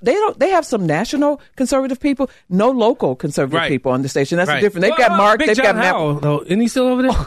Okay, yeah, is this thing on? This thing on. Let's talk. Am I running for office? Wait. No. Counselor, can you pose that question again, Counselor? Are you there? Sure. I was wondering if the former lieutenant governor candidate was looking at any offices, because I heard something. Literally, we are a few months away from starting to gather petitions because. It could be county borders, a lot of different things out there, but I'm naive. After we lost, I sent a text message to the four leadership people saying, "Hey, we lost. We got our butts kicked. Are we going to have like a post-mortem? We get together, Tom DeVore, Darin, Kathy Salvey, we all talk about what we're going to do. We're the only people that have traveled this entire state. Correct. We've been to farm communities, we've been in the hood, we've been everywhere." And I did no response. I sent a proposal. I'd like to be the spokesperson for the Illinois GOP to keep continually traveling this wonderful state, to bring unity and also to restore confidence so people will start donating because we don't get people donate. They don't donate to the Illinois GOP. I thought, I was told that I did a good job as a candidate. And then in my county, I can't get a meeting with the head of the Republican Party in my county. My county has gone from DuPage County to BluePage County. You think they'd come to me and say, "Stephanie, hey, what are you going to do? Do you want to run?" Hey, be careful. Dennis Reboletti's from DuPage. But I've been told, people like me, a Christian conservative, they want us to move a little bit more in the middle with that abortion thing. And I don't know how to decide which babies I should kill. I got two questions for you. Mm-hmm. I can't let everybody filibuster the time. It's this lady out there on the other station saying that she made you. I know. I need to know. She made. She said she made her. Gave me confidence. Gave you confidence. Yeah.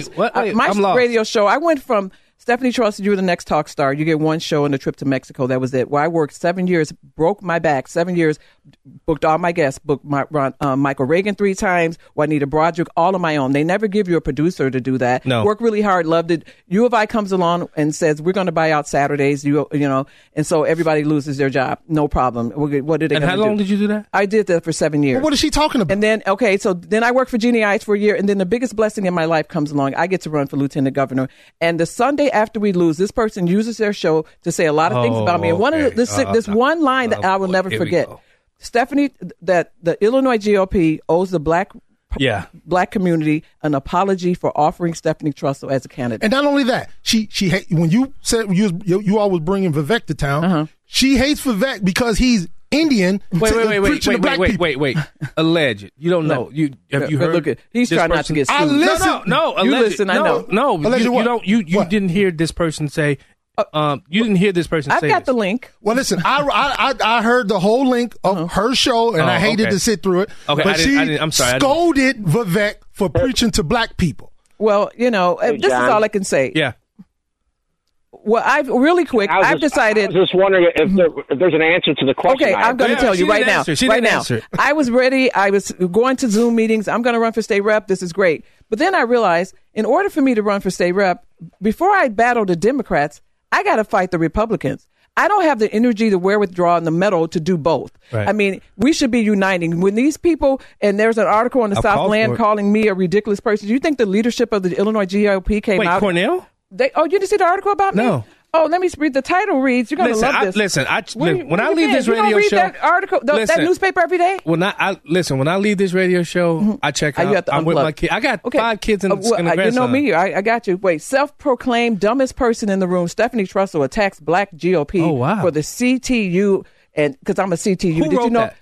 Somebody was from the Southland Journal, but a woman named Silence the Good. And so that I speak out against affirmative action. And this just is a very long article. I make copies and I pass them out to people. Yeah. But this is why I'm not running for state rep. Not because of them. I got to get the doctor on the show. But it's because I don't. The Republican Party is not going to offer me any kind of head cover or ground. They're going to throw me out there to the wolves, because these people that are listed, I call them Stinky, Winky, and Blinky.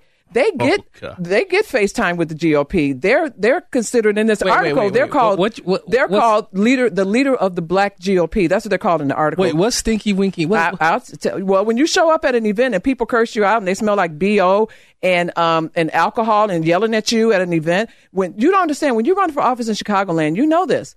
They're a group of people that are the gatekeepers, and they come to you and say, here's our proposal for $1.5 million. We'll knock doors. And they're like terrorists. If you say no, I had to tell everybody, Darren Bailey's a white Republican, but he's not Ron, or he doesn't have that kind of money.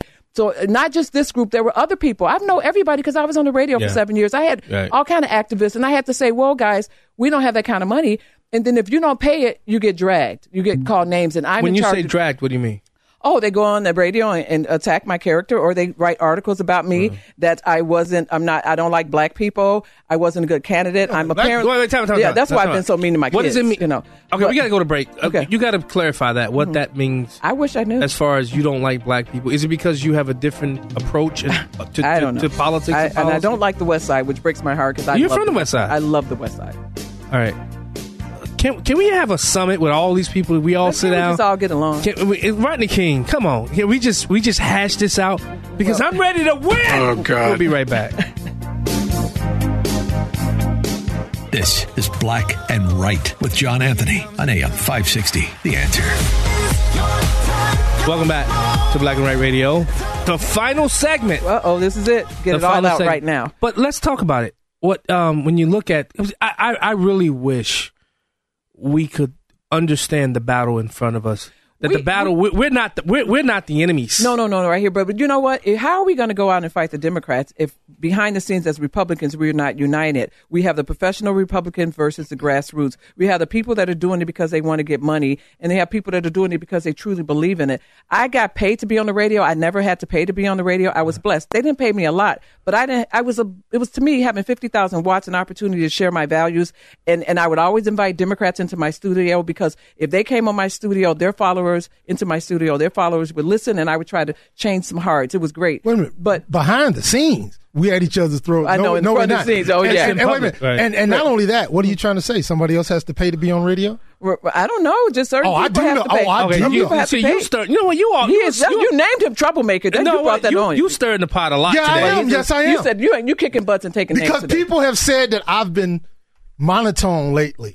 I've been living up to my name. He's red meat now. But no, that's because we've been talking politics and not so much culture. Right. But really quick, I decided that, you know what? I have 5 kids like you. I have a husband, and I apparently just work in a hot dog restaurant. My husband happens to be white, and I think one of the coolest brothers. But you know what? I think about him pumping the gas back in the day at 2020 with his Trump T-shirt on, and people probably see him and like he's a racist. They don't know how many black folks he's at home feeding and taking care of, and making sure I didn't have to go to work every day. I got to raise my children. It's a blessing. But I want to be a grandma.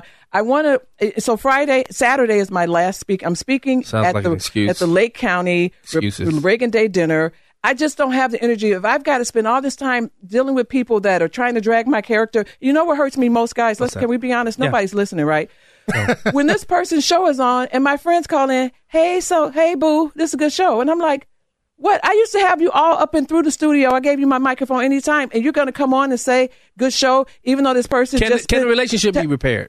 Oh, God is good. Anything can be repaired. You never say never. We're Christians. Velan's a heathen. He's a North heathen. We're going to lay hands on him when this is over. We have to. Okay. But anything, can we sit down and have a conversation? You never say never. I would love to, whatever. But, I'm hoping that person follows in my footsteps and goes from a radio host to be lieutenant governor candidate. Amen. Because apparently they'll make a much better candidate than me, because they have a finance degree and they went to a HBCU. I'm just a dumb person, a grandma from the West Side. And the difference is, I remember I'm 58 years old, 58 yesterday. Yesterday. That's right. Happy birthday. Thank you. That's right. I remember when the West Side was beautiful. We had multiple major chain grocery stores. It was safe. We had everything. I remember my West Side. And that's why I get upset about how it looks now. That's why I'm not downing the West Side. I just remember how phenomenal it was and how I can take the Pulaski train at 11 o'clock at night from Maywood McDonald's when I got off my shift and never worried about what's happening today. And I'm upset that all the schools are shuttered. I'm upset that there's vacant lots full of garbage. I don't hate the West Side. I love it. I'm just saying